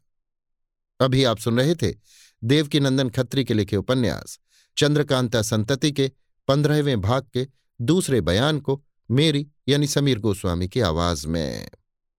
लीजिए सुनिए देवकी नंदन खत्री के लिखे उपन्यास, चंद्रकांता संतति के पंद्रहवें भाग के तीसरे बयान को मेरी, यानी समीर गोस्वामी की आवाज़ में। शेर अली खां बड़ी इज़्ज़त और आबरू के साथ घर भेजे गए। उनके सेनापति महबूब खां को भी छुट्टी मिली। भैरव सिंह मनोरमा की फ़िक्र में गए। तारा सिंह नानक के घर चले और कुछ फौजी सिपाहियों के साथ नकली बलभद्र सिंह, लक्ष्मी देवी, कमलनी और लाडली को लिए हुए इंद्रदेव ने अपने गुप्त स्थान की तरफ़ प्रस्थान किया। भूतनाथ बातें करता हुआ उन्हीं के साथ चल पड़ा और थोड़ी दूर जाने के बाद आज्ञा लेकर अपने अड्डे की तरफ़ रवाना हुआ, जो बराबर की पहाड़ी पर था और देवी सिंह ने नामालूम किधर का रास्ता लिया। राजा बीरेंद्र सिंह की सवारी भी उसी दिन चुनारगढ़ की तरफ़ चली और तेज सिंह राजा साहब के साथ गए। हम सबसे पहले तारा सिंह के साथ चलकर नानक के घर पहुँचते हैं और उसकी जगत प्रिय स्त्री की अवस्था पर ध्यान देते हैं। इसमें कोई शक नहीं कि लड़कपन में नानक उत्साही था और उसे नाम पैदा करने की बड़ी लालसा थी। परंतु राम भोली के प्रेम ने उसका ख्याल बदल दिया और उसमें खुदगर्जी का हिस्सा कुछ ज़्यादा हो गया। आखिर में जब उसने श्यामा नामक एक स्त्री से शादी कर ली, जिसका ज़िक्र कई दफे लिखा जा चुका है, तब से तो उसकी बुद्धि बिल्कुल ही भ्रष्ट हो गई। नानक की स्त्री श्यामा बड़ी चतुर, लालची और कुल्टा थी। मगर नानक उसे पतिव्रता और साध्वी जानकर माता के समान उसकी इज़्ज़त करता था। नानक के नातेदार और दोस्तों की आमद रफ्त उसके घर में विशेष थी। श्यामा को रुपए पैसे की कमी न थी और वो अपनी दौलत ज़मीन के अंदर गाड़ कर रखा करती थी, जिसका हाल सिवाय एक नौजवान खिदमतगार के, जिसका नाम हनुमान था और कोई भी नहीं जानता था। हनुमान यद्यपि नानक का नौकर था, परंतु इस सबब से उसकी माँ कुछ दिनों तक भूतनाथ की खिदमत में रह चुकी थी। वो अपने को नौकर नहीं समझता था, बल्कि घर का मालिक समझता था। नानक की स्त्री उसे बहुत चाहती थी। यहाँ तक कि एक दिन उसने अपने मुँह से उसे अपना देवर स्वीकार किया था। इस सबब से वो और भी सिर चढ़ गया था। नानक के यहाँ एक मजदूरनी भी थी। वो नानक के काम की चाहे ना हो, मगर उसकी स्त्री के लिए उपयोगी पात्र थी और उसके द्वारा नानक की स्त्री का बहुत काम निकलता था। तारा सिंह अपने दो चेलों को साथ लिए रोहतासगढ़ से रवाना होकर भेस बदले हुए तीसरे ही दिन नानक के घर पहुँचा। ठीक दोपहर का समय था और नानक अपने किसी दोस्त के यहाँ गया था, मगर उसका प्यारा खिदमतगार हनुमान दरवाजे पर बैठा अपने पड़ोसी साइसों और कोचवानों के साथ गप्पे लड़ा रहा था। तारा सिंह थोड़ी देर तक इधर उधर टहलता और टोह लेता रहा। जब उसे मालूम हो गया कि हनुमान नानक का प्यारा नौकर है और उम्र में भी अपने से बड़ा नहीं है तो वहाँ से लौटा और कुछ दूर जाकर किसी सुनसान अंधेरी गली में मकान किराए पर लेने का बंदोबस्त करने लगा। संध्या होने के पहले ही इस काम से भी निश्चिंती हो गई। अर्थात उसने एक बहुत बड़ा मकान किराए पर ले लिया, जो मुद्दत से खाली पड़ा हुआ था, क्योंकि लोग उसमें भूत प्रेतों का वास समझते थे और कोई उसमें रहना पसंद नहीं करता था। उसमें जाने के लिए तीन रास्ते थे और उसके अंदर कई कोठरियाँ ऐसी थीं कि यदि उसमें किसी को बंद कर दिया जाए तो हज़ार चिल्लाने और ऊधम मचाने पर भी किसी बाहर वाले को खबर न हो। तारा सिंह ने उसी मकान में डेरा जमाया और बाज़ार जाकर दो ही घंटे में वे सब चीज़ें खरीद लाया, जिनकी उसने ज़रूरत समझी और जो एक अमीराना ढंग से रहने वाले आदमी के लिए आवश्यक थीं। इस काम से भी छुट्टी पाकर उसने मोमबत्ती जलाई और आईना तथा अय्यारी का बटुआ सामने रखकर अपनी सूरत बदलने का उद्योग करने लगा। शीघ्र ही एक खूबसूरत नौजवान अमीर की सूरत बनाकर वो घर से बाहर निकला और मकान में एक चेले को छोड़कर नानक के घर की तरफ़ रवाना हुआ। दूसरा चेला जो तारा सिंह के साथ था, उसे बहुत सी बातें समझाकर दूसरे काम के लिए भेजा। जब तारा सिंह नानक के मकान पर पहुँचा तो उसने हनुमान को दरवाजे पर बैठा पाया। इस समय हनुमान अकेला था और हुक्का पीने का बंदोबस्त कर रहा था। उसके पास ही ताक पर एक चिराग जल रहा था, जिसकी रोशनी चारों तरफ़ फैल रही थी। तारा सिंह हनुमान के पास जाकर खड़ा हो गया। हनुमान ने बड़े गौर से उसकी सूरत देखी और रौब में आकर हुक्का छोड़ के खड़ा हो गया। उस समय चिराग की रोशनी में तारा सिंह बड़े शान शौकत का आदमी मालूम पड़ रहा था। खूबसूरती बनाने की तारा सिंह को ज़रूरत न थी, क्योंकि वो स्वयं खूबसूरत और नौजवान आदमी था, परंतु रूप बदलने की नीयत से उसने अपने चेहरे पर रोगन ज़रूर लगाया था, जिससे वो इस समय और भी खूबसूरत और शौकीन लग रहा था। तारा सिंह को देखते ही हनुमान उठ खड़ा हुआ और हाथ जोड़कर बोला, हुक्म, तारा सिंह। हमारे साथ एक नौकर था। वो राह भूल कर ना मालूम कहाँ चला गया। उम्मीद थी कि वो हमको ढूँढने के बाद सीधा घर पर चला जाएगा। मगर इस समय प्यास के मारे हमारा गला सूखा जा रहा है। हनुमान, एक छोटी चौकी की तरफ़ इशारा करके सरकार इस चौकी पर बैठ जाए, मैं अभी पानी लाता हूँ। इतना सुनकर तारा सिंह चौकी पर बैठ गया और हनुमान पानी लाने के लिए अंदर चला गया। थोड़ी देर में पानी का भरा हुआ एक लोटा और गिलास लिए हनुमान बाहर आया और तारा सिंह को पीने के लिए गिलास में पानी ढालकर दिया। उसी समय तारा सिंह ने दरवाजे का पर्दा हिलते हुए देखा और ये भी मालूम किया कि कोई औरत भीतर से झाँक रही है। पानी पीने के बाद तारा सिंह ने पाँच रुपए हनुमान के हाथ में दिए और वहाँ से उठकर दूसरी तरफ़ का रास्ता लिया। हनुमान केवल एक गिलास पानी पिलाने के बदले में पाँच रुपए पाकर बड़ा ही प्रसन्न हुआ और दाता की अमीरी पर आश्चर्य करने लगा। उसे विश्वास हो गया कि ये कोई बड़ा भारी अमीर आदमी या कोई राजकुमार है और साथ ही इसका दिल अमीर तथा जी खोलकर देने वाला भी है। दूसरे दिन संध्या के पहले ही हनुमान ने तारा सिंह को अपने दरवाजे के सामने से जाते देखा और उसके साथ एक नौकर को भी देखा, जो बड़े शान के साथ कीमती कपड़े पहने और तलवार लगाए तारा सिंह के पीछे पीछे जा रहा था। हनुमान ने उठकर तारा सिंह को बड़े अदब के साथ सलाम किया। तारा सिंह ने अपने नौकर को जो वास्तव में उसका चेला था, कुछ कहकर हनुमान के पास छोड़ा और आगे का रास्ता लिया। तारा सिंह के नौकर में और हनुमान में दो घंटे तक खूब बातचीत हुई, जिसे हम यहाँ लिखना नापसंद करते हैं। हाँ इस बातचीत का जो कुछ नतीजा निकला, वो अवश्य दिखाया जाएगा, क्योंकि नानक के घर की जाँच करने ही के लिए तारा सिंह का आना इस शहर में हुआ था। बहुत देर तक बातचीत करने के बाद तारा सिंह का नौकर उठ खड़ा हुआ और हनुमान के हाथ में कुछ देकर घर का रास्ता लिया जहाँ तारा सिंह उसके आने का इंतज़ार कर रहा था। जब तारा सिंह ने नौकर को आते देखा तो पूछा, कहो, क्या हुआ? नौकर, सब ठीक है, वो तो आपको देख भी चुकी है। तारा सिंह हाँ रात को जब मैं वहाँ पानी पी रहा था, टाट का पर्दा हिलते हुए देखा था तो और भी कुछ हालचाल मालूम हुआ? नौकर, जी हाँ बड़ी बड़ी बातें हुई। वो तो पूरी खानगी है। कल दोपहर के पहले मैं आपको उन लोगों के नाम भी बताऊँगा जिनसे उनका ताल्लुक है और उम्मीद है कि कल वो स्वयं बन ठन कर आपके पास आवे। तारा सिंह, ठीक है तो क्या तुम्हें उसका नाम भी मालूम हुआ? नौकर, जी हाँ, उसका नाम श्यामा है और अपने पति, अर्थात नानक के लिए तो वो रूप गर्विता नायिका है। तारा सिंह, बड़े अफसोस की बात है। निस्संदेह भूतनाथ के लिए ये कलंक है। ऐसी औरत का पति इस योग्य नहीं कि हम लोग उसे अपने पास बिठावें या उसका छुआ पानी भी पिए। खैर, अब तुम घर में बैठो, मैं गश्त लगाने के लिए जाता हूँ। दूसरे दिन दोपहर के समय तारा सिंह का वही नौकर नानक के घर से निकला तथा इधर उधर से घूमता फिरता तारा सिंह के पास आया और बोला, आज श्यामा के कई प्रेमियों के नाम में लिख लाया हूँ। तारा सिंह अच्छा बताओ तो सही, शायद उन लोगों में से किसी को मैं जानता हूँ या किसी का नाम भी सुना नौकर, श्यामा के एक प्रेमी का नाम जलशाई बाबू है। तारा सिंह, गौर करके। जलशाई बाबू को तो मैं जानता हूँ, वे तो बड़े नेक और बुद्धिमान हैं। नौकर, जी हाँ वही लंबे और गोरे से, वे तरह तरह के कपड़े राजधानी से लाकर उसे दिया करते हैं। और दूसरे प्रेमी का नाम त्रिभुवन नायक है, और उन्हें महत्व की पदवी भी है। और तीसरे प्रेमी का नाम माया प्रसाद है, जो राजा साहब के कोषाध्यक्ष हैं। और चौथे प्रेमी का नाम आनंदवन बिहारी है, और पाँच तारा सिंह। बस बस बस। मैं विशेष नाम सुनना पसंद नहीं करता। नौकर, जो हुक्म एक कागज़ दिखाकर। मैं तो पच्चीसों नाम लिख लाया हूँ। तारा सिंह, ठीक है, तुम इस फेहरिस्त को अपने पास रखो। आवश्यकता पड़ने पर महाराज को दिखाई जाएगी। हमारा काम तो उसके आज यहाँ आ जाने से ही निकल जाएगा। नौकर, जी हाँ, आज वो यहाँ ज़रूर आवेगी। हनुमान मेरे साथ आकर घर देख गया है। अभी आप सुन रहे थे देवकीनंदन खत्री के लिखे उपन्यास, चंद्रकांता संतति के पंद्रहवें भाग के तीसरे बयान को मेरी यानी समीर गोस्वामी की आवाज़ में। लीजिए सुनिए देवकीनंदन खत्री के लिखे उपन्यास, चंद्रकांता संतति के पंद्रहवें भाग के चौथे बयान को मेरी यानी समीर गोस्वामी की आवाज़ में। रात लगभग घंटे भर के जा चुकी है।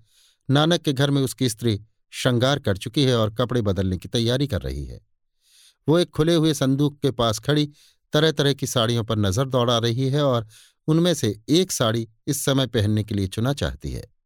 हाथ में चिराग लिए हुए हनुमान उसके पास खड़ा है। हनुमान, मेरी प्यारी भावच ये काली साड़ी बड़ी मज़ेदार है। बस इसी को निकाल लो और ये चोली भी अच्छी है। श्यामा, ये मुझे पसंद नहीं। तू घड़ी घड़ी मुझे भावच क्यों कहता है? हनुमान क्या तुम मेरी भावज नहीं हो? श्यामा, भावज तो ज़रूर हूँ। यदि तू दूसरी माँ का बेटा होता तो हमारी आधी दौलत बंटवा लेता। और ऐसा न होने पर भी मैं तुझे देवर समझती हूँ। मगर भावज पुकारने की आदत अच्छी नहीं। अगर कोई सुन लेगा तो क्या कहेगा? हनुमान, यहाँ इस समय सुनने वाला कौन है?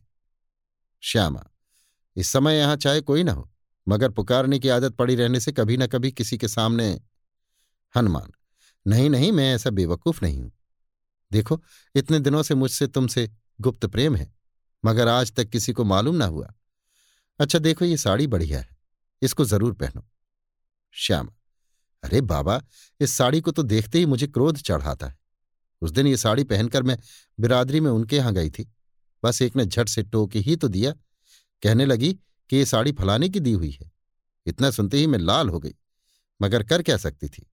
क्योंकि बात सच थी। आखिर चुपचाप उठकर अपने घर चली आई। मैं ये साड़ी कभी ना पहनूँगी। हनुमान अच्छा ये हरी साड़ी पहनो। श्यामा हाँ इसे पहनूँगी। और ये चोली। हनुमान, लाओ चोली में पहना दू। श्यामा, हनुमान के गाल पर चपत लगाकर छल दूर हो। हनुमान, चौंक कर, अरे हाँ देखो तो सही, कैसी भूल हो गई। श्यामा, ताज्जुब से, सो क्या? हनुमान तुम्हें तो मर्दाना कपड़ा पहन के चलना चाहिए। श्यामा, हाँ, है तो ऐसा ही, मगर वहाँ क्या करूँगी? हनुमान, ये साड़ी मैं बगल में दबा कर लिए चलता हूँ, वहाँ पहन लेना। श्यामा अच्छा यही सही। थोड़ी देर बाद मर्दाने कपड़े पहने और सिर पर मुड़ासा बांधे हुए श्यामा सड़क पर दिखाई देने लगी। आगे आगे उसका प्यारा नौकर, हनुमान, बगल में कपड़े की गठरी दबाए हुए जा रहा था। इस जगह से वो मकान बहुत दूर न था जिसमें तारा सिंह ने डेरा डाला था। इसलिए थोड़ी ही देर में वे दोनों उस मकान के पिछले दरवाजे पर जा पहुँचे। दरवाज़ा खुला हुआ था और तारा सिंह का नौकर पहले ही से दरवाजे पर बैठा हुआ था। उसने दोनों को मकान के अंदर करके दरवाज़ा बंद कर लिया। तारा सिंह एक कोठरी के अंदर फर्श पर बैठा हुआ तरह तरह की बातों पर विचार कर रहा था। जब उसके नौकर ने पहुंचकर श्यामा के आने की इत्तला की और कहा कि वो मर्दानी पोशाक पहनकर आ गई है और अब पूरब वाले कमरे में कपड़े बदल रही है। तारा सिंह का नौकर तो इतना कहकर चला गया, मगर तारा सिंह बड़े फेर में पड़ गया। वो सोचने लगा कि अब क्या करना चाहिए। उसकी चाल चलन का पता तो पूरा पूरा लग गया, मगर अब उसे यहाँ से क्यों कर टालना चाहिए? उसके साथ अधर्म करना तो उचित न होगा, हम ऐसा कदापि नहीं कर सकते। मगर अफसोस वाह रे निर्लज नानक, क्या तुझे इन बातों की खबर न होगी? ज़रूर होगी। तू इन सब बातों को ज़रूर जानता होगा। मगर आमदनी का रास्ता खुला देख, बेहयाई की नकाब डाले बैठा है। परंतु भूतनाथ को इन बातों की खबर नहीं। वो हयादार आदमी है। अपनी थोड़ी सी भूल के लिए कैसे कैसे उद्योग कर रहा है और तेरी ये दशा? लानत है तेरी औकात पर और तुफ्र है तेरी शौकीनी पर। तारा सिंह इन बातों को सोच ही रहा था कि श्यामा रानी मटकती हुई उसके पास जा पहुँची। तारा सिंह ने बड़ी खातिर से उसे अपने पास बैठाया और उसके रूप गुण की प्रशंसा करने लगा। श्यामा रानी को बैठे अभी कुछ भी देर न हुई थी कि कोठरी के बाहर से चिल्लाने की आवाज़ आई। ये आवाज़ नानक के प्यारे नौकर हनुमान की थी और साथ ही किसी औरत के बोलने की आवाज़ भी आ रही थी। अभी आप सुन रहे थे देवकीनंदन खत्री के लिखे उपन्यास, चंद्रकांता संतति के पंद्रहवें भाग के चौथे बयान को मेरी यानी समीर गोस्वामी की आवाज़ में।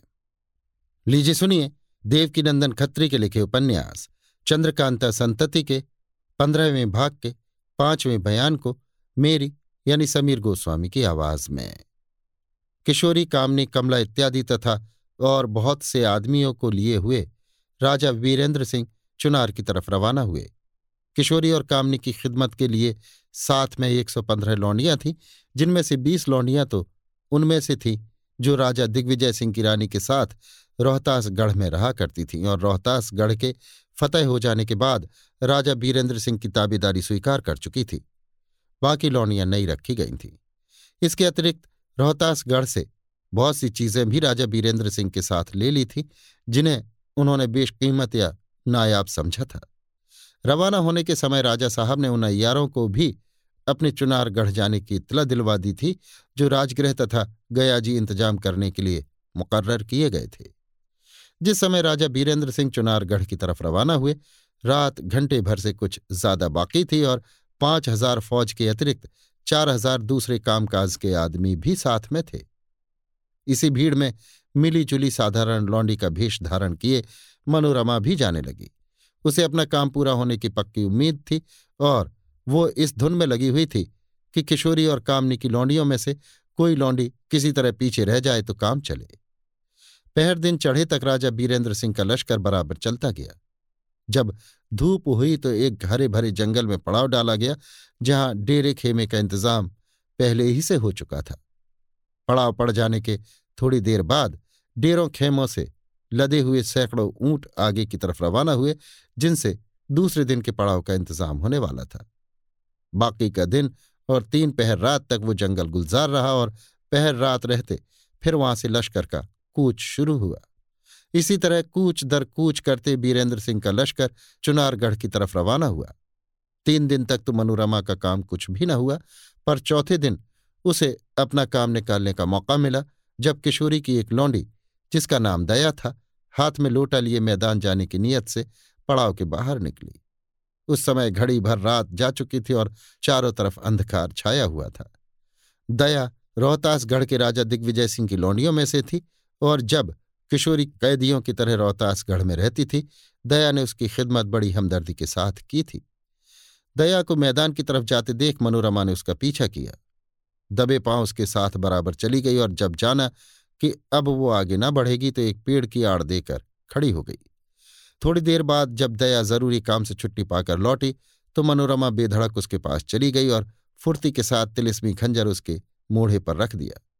उसी दम दया कापी और थरथराकर ज़मीन पर गिर पड़ी। मनोरमा ने उसे घसीट कर एक झाड़ी के अंदर डाल दिया और निश्चय कर लिया कि जब राजा बीरेंद्र सिंह का लश्कर यहाँ से कूच कर जाएगा और दिन निकल आवेगा, तब सुभीते से दया की सूरत बनाकर इसको जान से मार डालूँगी और फिर तेज़ी के साथ चलकर लश्कर में जा मिलूँगी। आखिर ऐसा ही हुआ। थोड़ी रात रहे राजा बीरेंद्र सिंह का लश्कर वहाँ से कूच कर गया और जब पहर दिन चढ़े अगले पड़ाव पर पहुँचा तो किशोरी ने दया की खोज की, मगर दया का पता क्यों कर लग सकता था?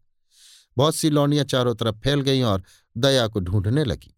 दोपहर होते तक दया भी लश्कर में आ पहुँची जो वास्तव में मनोरमा थी। किशोरी ने पूछा, दया कहाँ रह गई थी? तेरी खोज में सब लौंडियाँ अभी तक परेशान हो रही हैं? नकली दया ने जवाब दिया जिस समय लश्कर कूच हुआ तो मेरे पेट में कुछ गड़गड़ाहट मालूम हुई। थोड़ी दूर तक तो मैं जी कड़ा कर चलती गई। आखिर जब गड़गड़ाहट ज़्यादा हुई और रास्ते में एक कुआँ भी नज़र आया तो लोटा डोरी लेकर वहाँ ठहर गई। दो दफे तो टट्टी गई और तीन कै हुई। कै में बहुत सा खट्टा पानी निकला।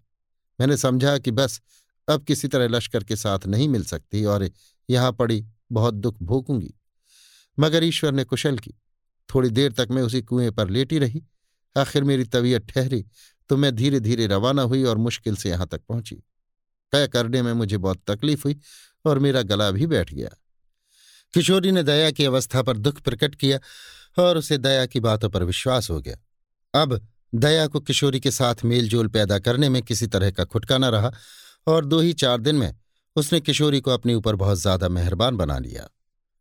रोहतासगढ़ से चुनारगढ़ जाने के लिए यद्यपि भली चंगी सड़क बनी हुई थी मगर राजा बीरेंद्र सिंह का लश्कर सीधी सड़क छोड़ जंगल और मैदान ही में पड़ाव डालता हुआ चला जा रहा था, क्योंकि हज़ारों आदमियों को जंगल और मैदान ही में आराम मिलता था। सड़क के किनारे उतनी ज़्यादा जगह नहीं मिल सकती थी। एक दिन जब राजा बीरेंद्र सिंह का लश्कर एक बहुत रमणीक और हरे भरे जंगल में पड़ाव डाले हुए था, संध्या के समय राजा बीरेंद्र सिंह और तेज सिंह टहलते हुए अपने खेमे से दूर निकल गए और एक छोटे से टीले पर चढ़कर अस्त होते हुए सूर्य की शोभा देखने लगे। एकाएक उनकी निगाह एक सवार पर पड़ी, जो बड़ी तेज़ी के साथ घोड़ा दौड़ाता हुआ बीरेंद्र सिंह के लश्कर की तरफ़ आ रहा था। दोनों की निगाहें उसी की तरफ़ उठ गईं और उसे बड़े गौर से देखने लगे।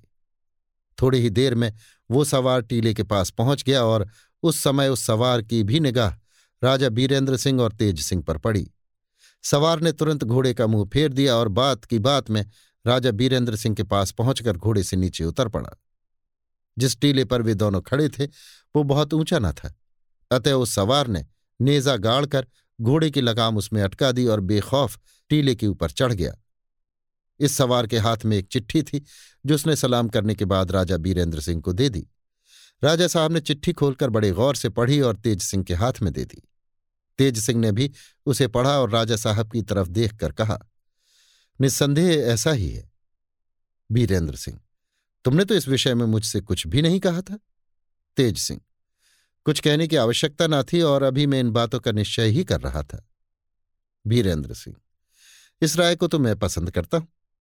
तेज सिंह, राय पसंद करने योग्य है और इसका जवाब भी लिख देना चाहिए। वीरेंद्र सिंह, हाँ, इसका जवाब लिख दो। बहुत अच्छा। कहकर तेज सिंह ने अपनी जेब से जस्ते की एक कलम निकाली और उस चिट्ठी की पीठ पर जवाब लिखकर बीरेंद्र सिंह को दिखाया। राजा साहब ने उसे पसंद किया और चिट्ठी उसी सवार के हाथ में दे दी गई। सवार सलाम करके टीले से नीचे उतर आया और घोड़े पर सवार हो उसी तरफ़ चला गया, जिधर से आया था। सवार के चले जाने के बाद राजा बीरेंद्र सिंह और तेज सिंह भी टीले से नीचे उतरे और गुप्त विषय पर बातें करते हुए लश्कर की तरफ़ रवाना होकर थोड़ी ही देर में अपने खेमे के अंदर जा पहुँचे। इस सफ़र में राजा बीरेंद्र सिंह का कायदा था कि दिन रात में एक दफे किसी समय किशोरी और कामनी के डेरे में ज़रूर जाते। थोड़ी देर बैठते और हर तरह के ऊंच नीच समझा बुझाकर तथा दिलासा देकर अपने डेरे में लौट आते। इसी तरह उन दोनों के पास दो दफे तेज सिंह के जाने का भी मामूल था। जिस समय किशोरी और कामनी के पास राजा साहब या तेज सिंह जाते, उस समय प्रायः सब लौंडियाँ अलग कर दी जाती। केवल कमला उन दोनों के पास रह जाती थी। आज भी टीले पर से लौटने के बाद थोड़ी देर दम लेकर राजा बीरेंद्र सिंह, किशोरी और कामनी के खेमे में गए और दो घड़ी तक वहाँ बैठे रहे।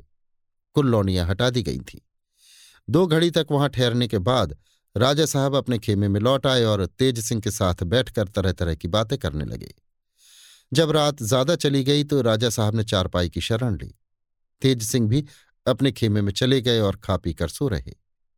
तेज सिंह को चारपाई पर गए। अभी आधा घंटा भी न बीता था कि चौबदार ने किशोरी की लौंडियों के आने की इतला की। तेज सिंह तुरंत उठ बैठे और इन लौंडियों को अपने पास हाजिर करने की आज्ञा दी। थोड़ी ही देर में दो लौंडियाँ तेज सिंह के सामने आईं, जिनमें से एक वही दया थी जिसे वास्तव में मनोरमा कहना चाहिए। तेज सिंह, लौंडियों से, इस समय तुम लोगों के आने से मुझे आश्चर्य मालूम होता है। दयावती, निस्संदेह आश्चर्य होता होगा।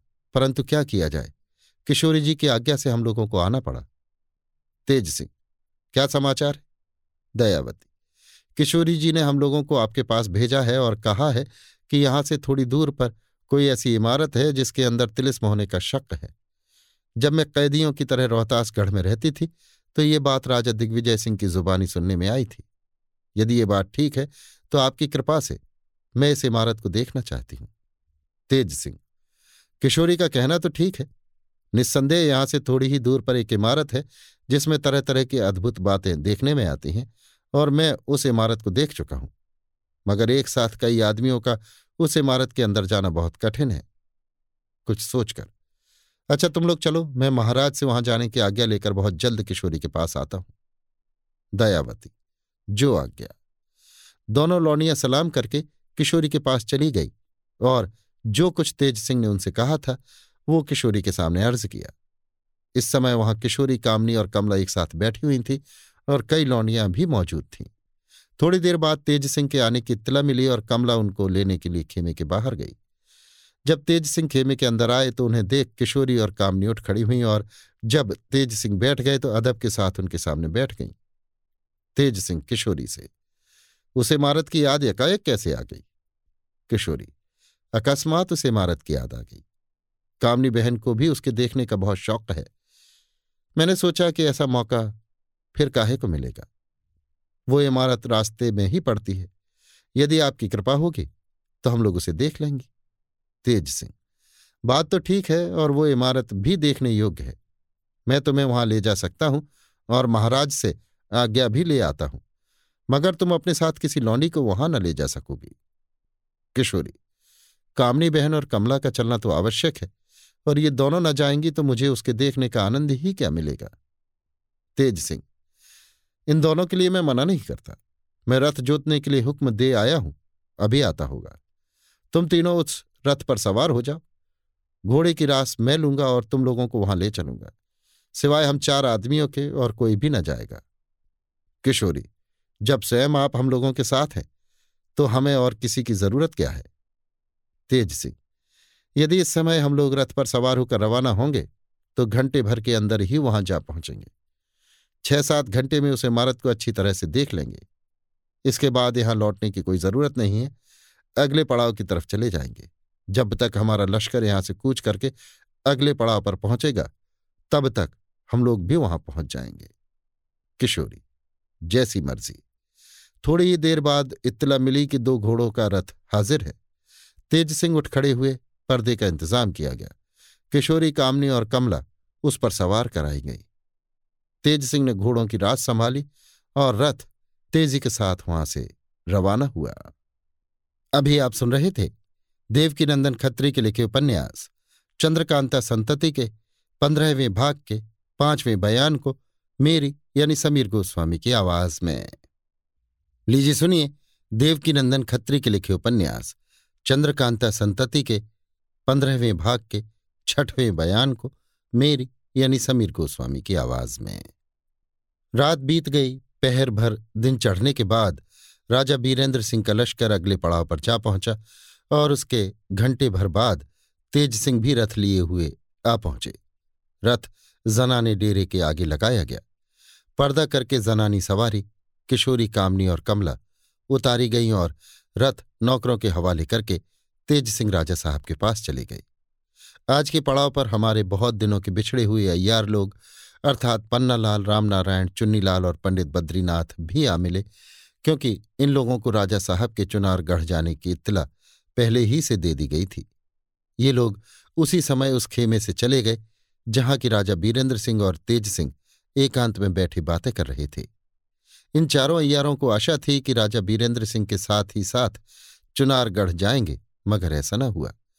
इसी समय कई काम उन लोगों के सुपुर्द हुए और राजा साहब की आज्ञानुसार वे चारों अय्यार वहाँ से रवाना होकर पूरब की तरफ़ चले गए। राजा बीरेंद्र सिंह और तेज सिंह को इस बात की आहट लग गई थी कि मनोरमा भेष बदले हुए, हमारे लश्कर के साथ चल रही है और धीरे धीरे उसके मददगार लोग भी रूप बदले हुए लश्कर में चले आ रहे हैं। मगर तेज सिंह को उसके गिरफ़्तार करने का मौका नहीं मिलता था। उन्हें इस बात का पूरा पूरा विश्वास था कि मनोरमा निस्संदेह किसी लौंडी की सूरत में होगी। मगर बहुत सी लौंडियों में से मनोरमा को, जो बड़ी धूर्त और अय्यार थी, छांट कर निकालना कठिन काम था। मनोरमा के न पकड़े जाने का एक सबब और भी था। तेज सिंह इस बात को तो सुन ही चुके थे कि मनोरमा ने बेवकूफ़ नानक से तिलिस्मी खंजर ले लिया है। अस्तु तेज सिंह का ख्याल यही था कि मनोरमा तिलिस्मी खंजर अपने पास अवश्य रखती होगी।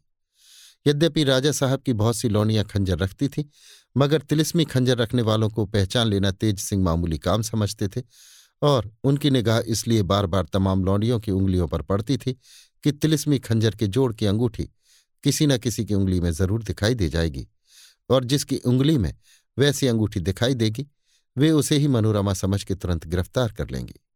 ये सब कुछ था, मगर मनोरमा अभी कुछ कम चागली न थी। और उसकी होशियारी और चालाकी ने तेज सिंह को पूरा धोखा दिया। इस बात को मनोरमा भी पहले ही से विचार चुकी थी कि मेरे हाथ में तिलिस्मी खंजर के जोड़ की अंगूठी, अगर तेज सिंह देखेंगे तो मेरा भेद खुल जाएगा। अतः उसने बड़ी मुस्तैदी और हिम्मत का काम किया। अर्थात इस लश्कर में आ मिलने के पहले ही उसने इस बात को आजमाया कि तिलिस्मी खंजर के जोड़ की अंगूठी केवल उंगली ही में पहनने से काम देती है या बदन के किसी भी हिस्से के साथ लगे रहने से उसका फ़ायदा पहुँचता है। परीक्षा करने पर जब ये मालूम हुआ कि वो तिलिस्मी अंगूठी केवल उंगली ही में पहनने के लिए नहीं है, बल्कि बदन के किसी भी हिस्से के साथ लगे रहने से भी अपना काम कर सकती है, तब उसने अपनी जांग चीर के तिलिस्मी खंजर के जोड़ की अंगूठी उसमें भर दी और ऊपर से सीकर तथा मरहम पट्टी लगाकर आराम कर लिया। इसी सबब से आज तिलिस्मी खंजर रहने पर भी तेज सिंह उसे पहचान नहीं सके। मगर तेज सिंह का दिल इस बात को भी कबूल नहीं कर सकता था कि मनोरमा इस लश्कर में नहीं है, बल्कि मनोरमा के मौजूद होने का विश्वास उन्हें उतना ही था जितने पढ़े लिखे आदमी को एक और एक मिलकर दो होने का विश्वास होता है।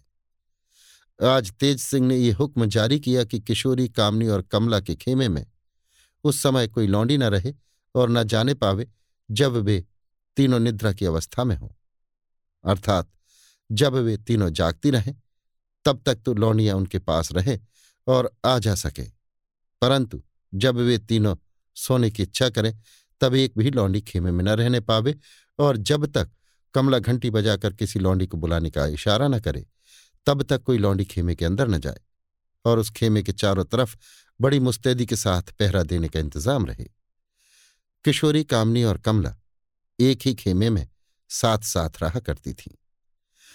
इस आज्ञा को सुनकर मनोरमा बहुत ही चिटकी और मन में कहने लगी कि तेज सिंह भी बड़ा बेवकूफ़ आदमी है। भला ये बातें मनोरमा के हौसले को कम कर सकती है? बल्कि मनोरमा अपने काम में अब और शीघ्रता करेगी। क्या मनोरमा केवल इसी काम के लिए लश्कर में आई है कि किशोरी को मारकर चली जाए? नहीं नहीं, वो इससे भी बढ़कर काम करने के लिए आई है। अच्छा अच्छा तेज सिंह को इस चालाकी का मज़ा आज ही न चखाया तो कोई बात नहीं। किशोरी कामनी और कमला को, या इन तीनों में से किसी एक को, आज ही न मार खपाया तो मनोरमा नाम नहीं। रह तो जा नालायक, देखें तेरी होशियारी कहाँ तक काम करती है। ऐसी ऐसी बहुत सी बातें मनोरमा ने सोची और अपनी प्रतिज्ञा पूरी करने का उद्योग करने लगी।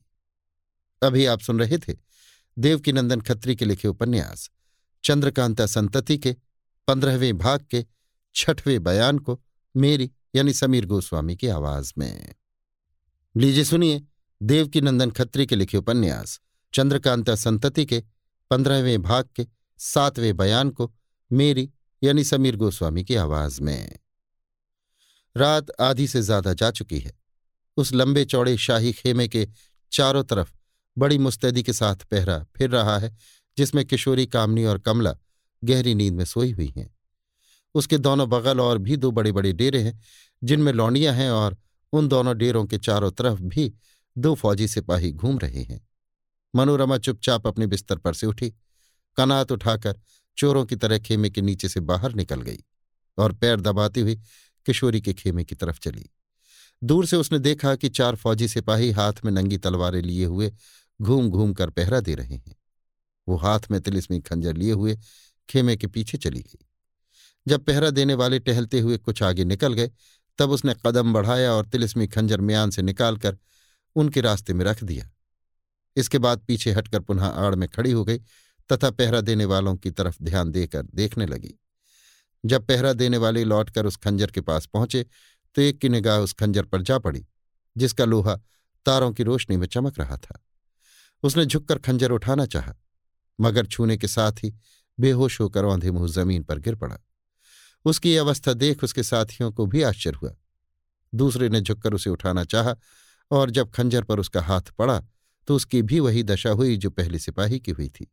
इस तिलिस्मी खंजर का हाल और गुण गिने चुने आदमियों को मालूम था और जिन्हें मालूम था, वे भी उसे बहुत छिपा कर रखते थे। बेचारे फौजी सिपाहियों को इस बात की कुछ खबर न थी और धोखे में पड़कर जैसा कि ऊपर लिख चुके हैं, एक दूसरे के बाद सिपाही खंजर छू छू कर बेहोश हो गए। उस समय मनोरमा पेड़ की आड़ से बाहर निकलकर चारों बेहोश सिपाहियों के पास पहुँची। अपना खंजर उठा लिया और उसी खंजर से खेमे के पीछे कनात में बड़ा सा छेद करने के बाद बड़ी होशियारी से खेमे के अंदर घुस गई। उस समय किशोरी, कामनी और कमला गहरी नींद में खर्राटे ले रही थी, जिन्हें एकदम दुनिया से उठा देने की फ़िक्र में मनोरमा लगी हुई थी। मनोरमा उनके सिराहने की तरफ़ खड़ी हो गई और सोचने लगी, निस्संदेह इस समय मेरा वार खाली नहीं जा सकता। तिलिस्मी खंजर के एक ही वार में सिर कटकर अलग हो जाएगा, मगर एक के सिर कटने की आहट पाकर बाकी की दोनों जाग जाएँगी। ऐसा न होना चाहिए। इस समय इन तीनों ही को मारना मेरा काम है। अच्छा पहले इस तिलिस्मी खंजर से इन तीनों को बेहोश कर देना चाहिए। इतना सोचकर मनोरमा ने तिलिस्मी खंजर बदन से लगाकर उन तीनों को बेहोश कर दिया और फिर सिर काटने के लिए तैयार हो गई। उसने तिलिस्मी खंजर का एक भरपूर हाथ पहले किशोरी की गर्दन पर जमाया, जिससे सिर कटकर अलग हो गया। दूसरा हाथ उसने कामनी की गर्दन पर जमाया और उसका सिर काटने के बाद कमला का सिर भी धड़ से अलग कर दिया। इसके बाद खुशी भरी निगाहों से तीनों लाशों की तरफ़ देखने लगी और बोली, इन्हीं तीनों ने दुनिया में उधम मचा रखा था। जिस तरह इस समय इन तीनों को मारकर मैं खुश हो रही हूँ, उसी तरह बहुत जल्द वीरेंद्र, इंद्रजीत आनंद और गोपाल को भी मारकर खुशी भरी निगाहों से उनकी लाशों को देखूँगी। तब दुनिया में माया रानी और मनोरमा के सिवाय कोई और भी प्रतापी दिखाई न देगा। मनोरमा इतना कह ही चुकी थी कि पीछे की तरफ़ से आवाज़ आई। नहीं नहीं, ऐसा न हुआ है और न कभी होगा। अभी आप सुन रहे थे देवकीनंदन खत्री के लिखे उपन्यास, चंद्रकांता संतति के पंद्रहवें भाग के सातवें बयान को मेरी यानी समीर गोस्वामी की आवाज़ में। लीजिए सुनिए देवकी नंदन खत्री के लिखे उपन्यास, चंद्रकांता संतति के, पंद्रहवें भाग के, आठवें बयान को, मेरी यानी समीर गोस्वामी की आवाज़ में। अब हम थोड़ा सा हाल इंद्रदेव का बयान करते हैं, जो लक्ष्मी देवी, कमलनी, लाडली और नकली बलभद्र सिंह को साथ लेकर अपने घर की तरफ़ रवाना हुए थे और जिनके साथ कुछ दूर तक भूतनाथ भी गया था। नकली बलभद्र सिंह हथकड़ी बेड़ी से जकड़ा हुआ एक डोली पर सवार कराया गया था और कुछ फौजी सिपाही उसे चारों तरफ़ से घेरे हुए जा रहे थे। लक्ष्मी देवी, कमलनी तथा लाडली पालकियों पर सवार कराई गई थीं और उन तीनों पालकियों के आगे पीछे बहुत से सिपाही जा रहे थे। इंद्रदेव एक उम्दा घोड़े पर सवार थे और भूतनाथ पैदल उनके साथ साथ जा रहा था। दोपहर दिन चढ़े बाद जब इन लोगों का डेरा एक सुहावने जंगल में पड़ा तो भूतनाथ ने इंद्रदेव से विदा मांगी। इंद्रदेव ने कहा, मुझे तो कोई उज्र नहीं, मगर लक्ष्मी देवी और कमलिनी से पूछ लेना ज़रूरी है। तुम मेरे साथ उनके पास चलो, मैं उन लोगों से तुम्हें छुट्टी दिला देता हूँ। लक्ष्मी, कमलिनी और लाडली की पालकियाँ एक घने पेड़ के नीचे आमने सामने रखी हुई थी और उनके चारों तरफ़ कनात घिरी हुई थी। बीच में उम्दा फर्श बिछा हुआ था और तीनों बहनें उस पर बैठी बातें कर रही थीं। इंद्रदेव अपने साथ भूतनाथ को लिए उन तीनों के पास गए और कमलिनी की तरफ़ देखकर बोले, भूतनाथ विदा होने की आज्ञा माँगता है। इंद्रदेव को देखकर तीनों बहनें उठ खड़ी हुईं और कमलनी ने भूतनाथ को भी अपने सामने फर्श पर बैठने का इशारा किया। भूतनाथ, बैठ गया तो बातें होने लगी। कमलनी, भूतनाथ से। भूतनाथ, तुम्हारे मामले ने तो हम लोगों को बहुत परेशान कर रखा है। पहले तो यही विश्वास हो गया था कि तुम ही मेरे पिता के घातक हो और ये जयपाल सिंह वास्तव में हमारा पिता है। वो ख्याल तो अब जाता रहा, मगर तुम अभी तक बेकसूर साबित न हुए। भूतनाथ, कसूरवार तो मैं ज़रूर हूँ। पहले ही तुमसे कह चुका हूँ कि मेरे हाथ से कई बुरे काम हो चुके हैं, जिनके लिए मैं अब भी पछता रहा हूँ, और अब नेक काम करके दुनिया में नेक नाम होना चाहता हूँ। और तुमने मेरी सहायता करने की प्रतिज्ञा भी की थी। तब से तुम स्वयं देख रही हो कि मैं कैसे कैसे काम कर रहा हूँ। ये सब कुछ है। मगर मैंने तुम्हारे पिता, माता या तुम तीनों बहनों के साथ कभी कोई बुराई नहीं की। इसे तुम निश्चय समझो। शायद यही सबब है कि ऐसे नाजुक समय में भी कृष्ण जिन्न ने मेरी सहायता की। मालूम होता है कि वो मेरा हाल अच्छी तरह जानता है। कमलनी, खैर, ये तो जब तुम्हारा मुकदमा होगा, तब मालूम हो जाएगा। क्योंकि मैं बिल्कुल नहीं जानती कि कृष्ण जिन्न कौन है। उसने तुम्हारा पक्ष क्यों लिया? और राजा बीरेंद्र सिंह ने क्यों कृष्ण जिन्न की बात मानकर तुम्हें कैद से छुट्टी दे दी? लक्ष्मी देवी, भूतनाथ से। मगर मैं जहाँ तक समझती हूँ, यही जान पड़ता है कि तुम कृष्ण जिन्न को अच्छी तरह पहचानते हो। भूतनाथ नहीं नहीं कदापि नहीं।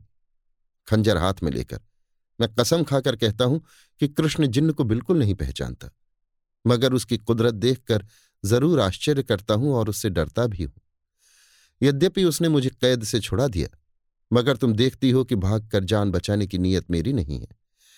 कई दफे स्वतंत्र हो जाने पर भी मैंने तुम्हारे काम से मुँह नहीं फेरा और समय पड़ने पर जान तक देने को तैयार हो गया। कमलनी, ठीक है ठीक है, और अब की दफे रोहतासगढ़ में पहुंचकर भी तुमने बड़ा काम किया। मगर इस बारे में मुझे एक बात का आश्चर्य मालूम होता है। भूतनाथ, वो क्या? कमलनी तुमने अपना हाल बयान करते समय कहा था कि मैंने तिलिस्मी खंजर से शेर अली खां की सहायता की थी। भूतनाथ, हाँ, बेशक कहा था। कमलनी, तुम्हें जो तिलिस्मी खंजर मैंने दिया था, वो तो माया रानी ने उस समय अपने कब्जे में कर लिया था, जब जमानिया तिलिस्म के अंदर जाने वाली सुरंग में उसने तुम लोगों को बेहोश किया था। उसने राजा गोपाल सिंह का भी तिलिस्मी खंजर लेकर नागर को दे दिया था। नागर वाला तिलिस्मी खंजर तो भैरव सिंह ने इंद्रदेव की तरफ़ इशारा कर, आपसे ले लिया था, जो मेरी इच्छानुसार अब तक भैरव सिंह के पास है। परंतु तुम्हारे पास तिलिस्मी खंजर कहाँ से आ गया, जिससे तुमने काम लिया, और जो अब तक तुम्हारे पास है? भूतनाथ, आपको मालूम हुआ होगा कि मेरा खंजर जो माया रानी ने ले लिया था, उसे कृष्ण जिन्न ने रोहतासगढ़ किले के अंदर उस समय माया रानी से छीन लिया था, जब वो शेर अली खां को लेकर वहाँ गई थी। कमलनी हाँ ठीक है तो क्या वही खंजर कृष्ण जिन्न ने फिर तुम्हें दे दिया? भूतनाथ। जी हाँ, तिलिस्मी खंजर और उसके जोड़ की अंगूठी कमलनी के आगे रखकर। अब यदि मर्ज़ी हो तो ले लीजिए, ये हाजिर है। कमलनी, कुछ सोचकर। नहीं, अब ये खंजर तुम अपने ही पास रखो। जब कृष्ण जिन्न ने, जिन्हें राजा बीरेंद्र सिंह और तेज सिंह मानते हैं, तुम्हें दे दिया तो अब बिना उनकी इच्छा के छीन लेना में उचित नहीं समझती। ऊँची सांस लेकर। क्या कहा जाए, तुम्हारे मामले में अक्ल कुछ भी काम नहीं करती। इंद्रदेव, भूतनाथ, तुम देखते हो कि नकली बलभद्र सिंह को मैं अपने साथ लिए जाता हूँ। अगर तुम भी मेरे साथ चल के उससे बातचीत करते तो भूतनाथ। नहीं नहीं, आप मुझे अपने साथ ले चलकर उसका मुकाबला न कराइए।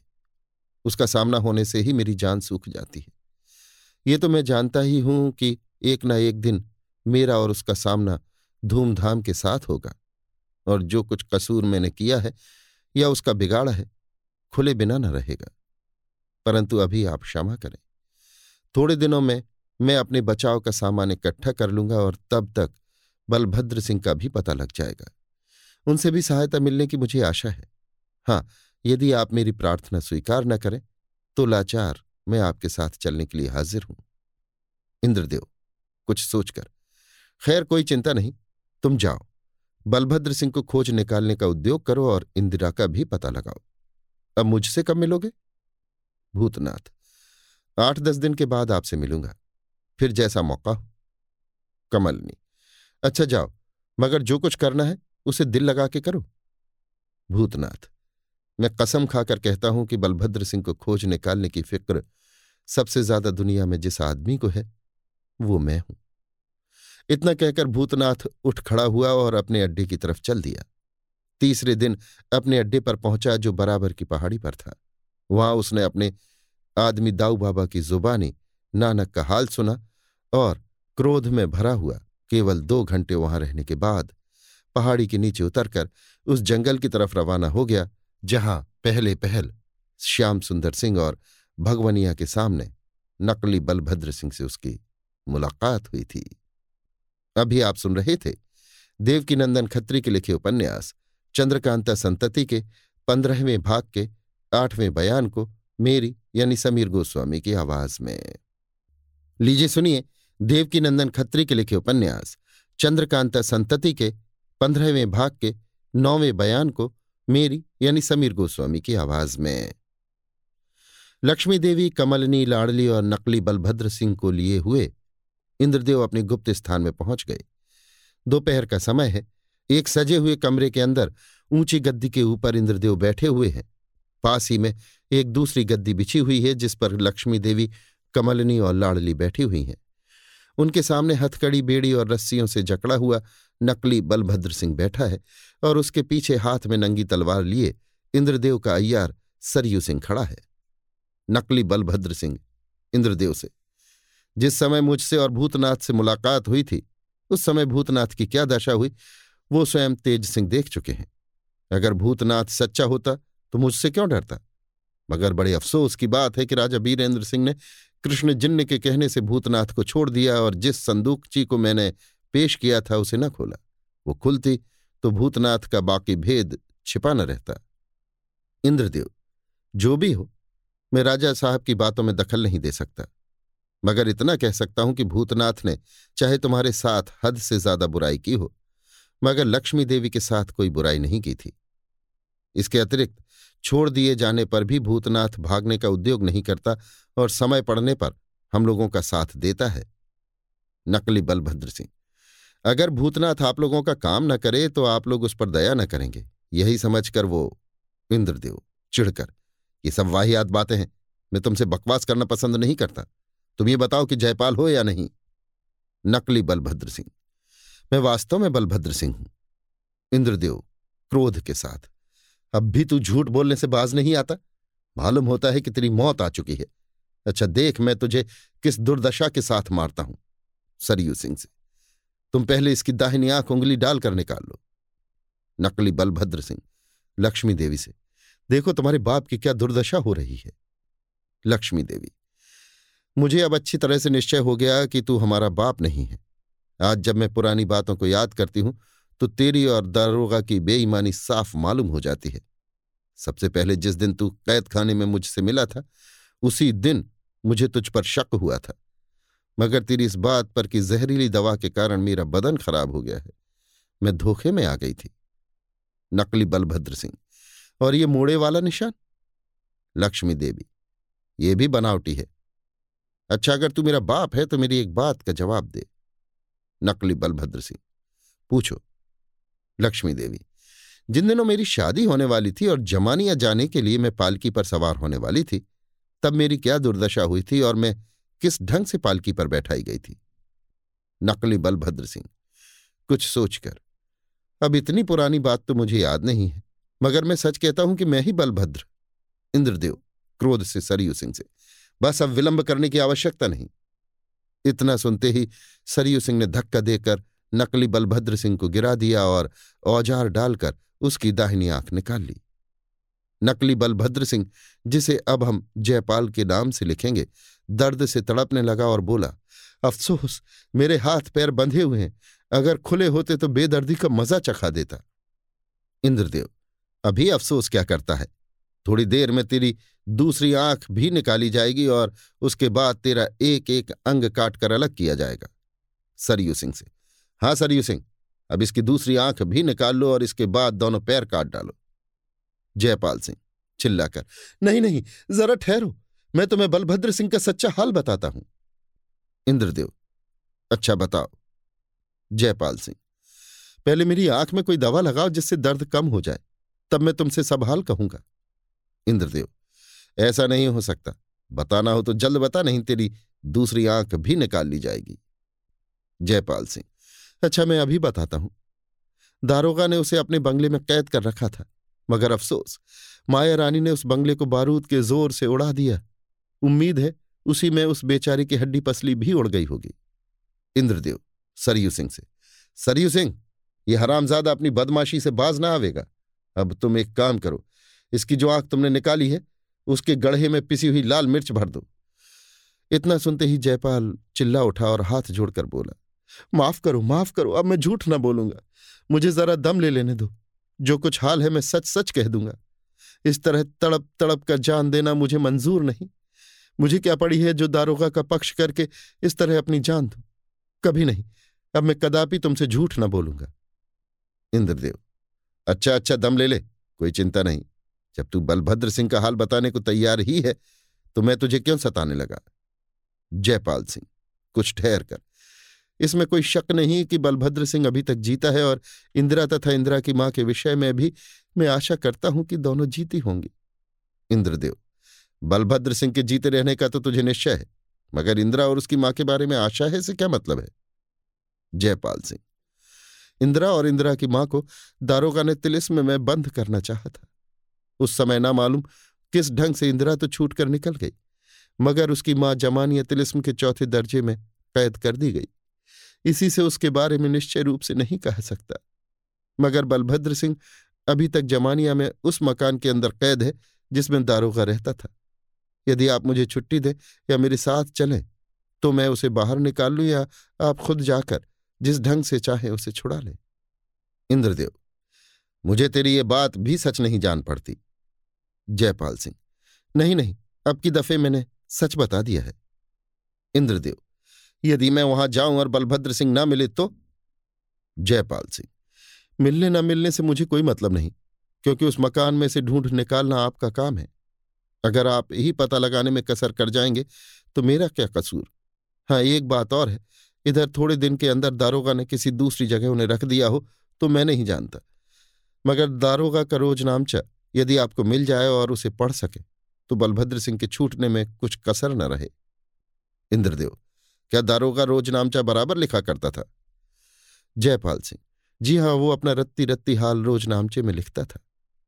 इंद्रदेव, वो रोज नामचा क्यों कर मिलेगा? जयपाल सिंह, जमानिया के पक्के घाट के ऊपर ही एक तेली रहता है।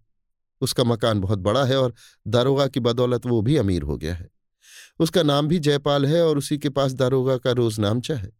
यदि आप उससे ले सके तो अच्छी बात है, नहीं तो कहिए मैं उसके नाम की एक चिट्ठी लिख दूँगा। इंद्रदेव, कुछ सोचकर, बेशक, तुझे उसके नाम की चिट्ठी लिख देनी होगी, मगर इतना याद रखना कि यदि बात झूठी निकली तो मैं बड़ी दुर्दशा के साथ तेरी जान लूँगा। जयपाल सिंह, और अगर सच निकली तो क्या मैं छोड़ दिया जाऊँगा? इंद्रदेव मुस्कुराकर हाँ अगर तेरी मदद से बलभद्र सिंह को हम पा जाएँगे तो तेरी जान छोड़ दी जाएगी। मगर तेरे दोनों पैर काट डाले जाएँगे या तेरी दूसरी आँख भी बेकाम कर दी जाएगी। जयपाल सिंह, सो क्यों? इंद्रदेव, इसलिए कि तू फिर किसी काम के लायक न रहे और न किसी के साथ बुराई कर सके। जयपाल सिंह, फिर मुझे खाने को कौन देगा? इंद्रदेव, मैं दूँगा? जयपाल, खैर जैसी आपकी मर्ज़ी, मुझे स्वीकार है। मगर इस समय तो मेरी आँख में कोई दवा डालिए, नहीं तो मैं मर जाऊँगा। इंद्रदेव हाँ तेरी आँख का इलाज भी किया जाएगा, मगर पहले तू उस तेली के नाम की चिट्ठी लिख दे। जयपाल अच्छा मैं लिख देता हूँ। मेरे हाथ खोलकर कलम दवात कागज़ मेरे आगे रखो। यद्यपि आँख की तकलीफ़ बहुत ज़्यादा थी, मगर जयपाल भी बड़े ही कड़े दिल का आदमी था। उसका एक हाथ खोल दिया गया, कलम दवात कागज़ उसके सामने रखा गया और उसने जयपाल तेली के नाम एक चिट्ठी लिखकर अपनी निशानी कर दी। चिट्ठी में ये लिखा हुआ था, मेरे प्यारे जयपाल चक्री, दारोगा बाबा वाला रोजनामचा इन्हें दे देना, नहीं तो मेरी और दारोगा की जान न बचेगी। हम दोनों आदमी इन्हीं के कब्जे में हैं। इंद्रदेव ने वो चिट्ठी लेकर अपनी जेब में रखी और सरयू सिंह को, जयपाल को दूसरी कोठरी में ले जाकर कैद करने का हुक्म दिया तथा जयपाल की आँख में दवा लगाने के लिए भी कहा। धूर्तराज जयपाल ने निस्संदेह इंद्रदेव को धोखा दिया। उसने जो तेली के नाम चिट्ठी लिखकर दी, उसके पढ़ने से दोनों मतलब निकलते हैं। हम दोनों आदमी इन्हीं के कब्जे में हैं। यही शब्द इंद्रदेव को फंसाने के लिए काफ़ी थे। अतः देखना चाहिए वहाँ जाने पर इंद्रदेव की क्या हालत होती है। लक्ष्मी देवी, कमलनी और लाडली को हर तरह से समझा बुझाकर दूसरे दिन प्रातःकाल इंद्रदेव जमानिया की तरफ़ रवाना हुए।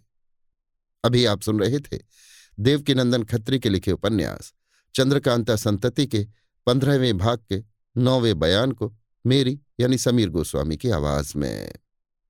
लीजिए सुनिए देवकीनंदन खत्री के लिखे उपन्यास, चंद्रकांता संतति के पंद्रहवें भाग के दसवें बयान को मेरी यानी समीर गोस्वामी की आवाज़ में। अब हम अपने पाठकों को काशीपुरी में एक चौमंजिले मकान के ऊपर ले चलते हैं। ये निहायत संगीन और मज़बूत बना हुआ है। नीचे से ऊपर तक गेरू से रंगे रहने के कारण, देखने वाला तुरंत कह देगा कि ये किसी गुसाई का मठ है। काशी के मठधारी गुसाई नाम ही के साधु या गुसाई होते हैं। वास्तव में उनकी दौलत, उनका व्यापार, उनका रहन सहन और बर्ताव किसी तरह गृहस्थों और बनियों से कम नहीं होता, बल्कि दो हाथ ज़्यादा ही होता है।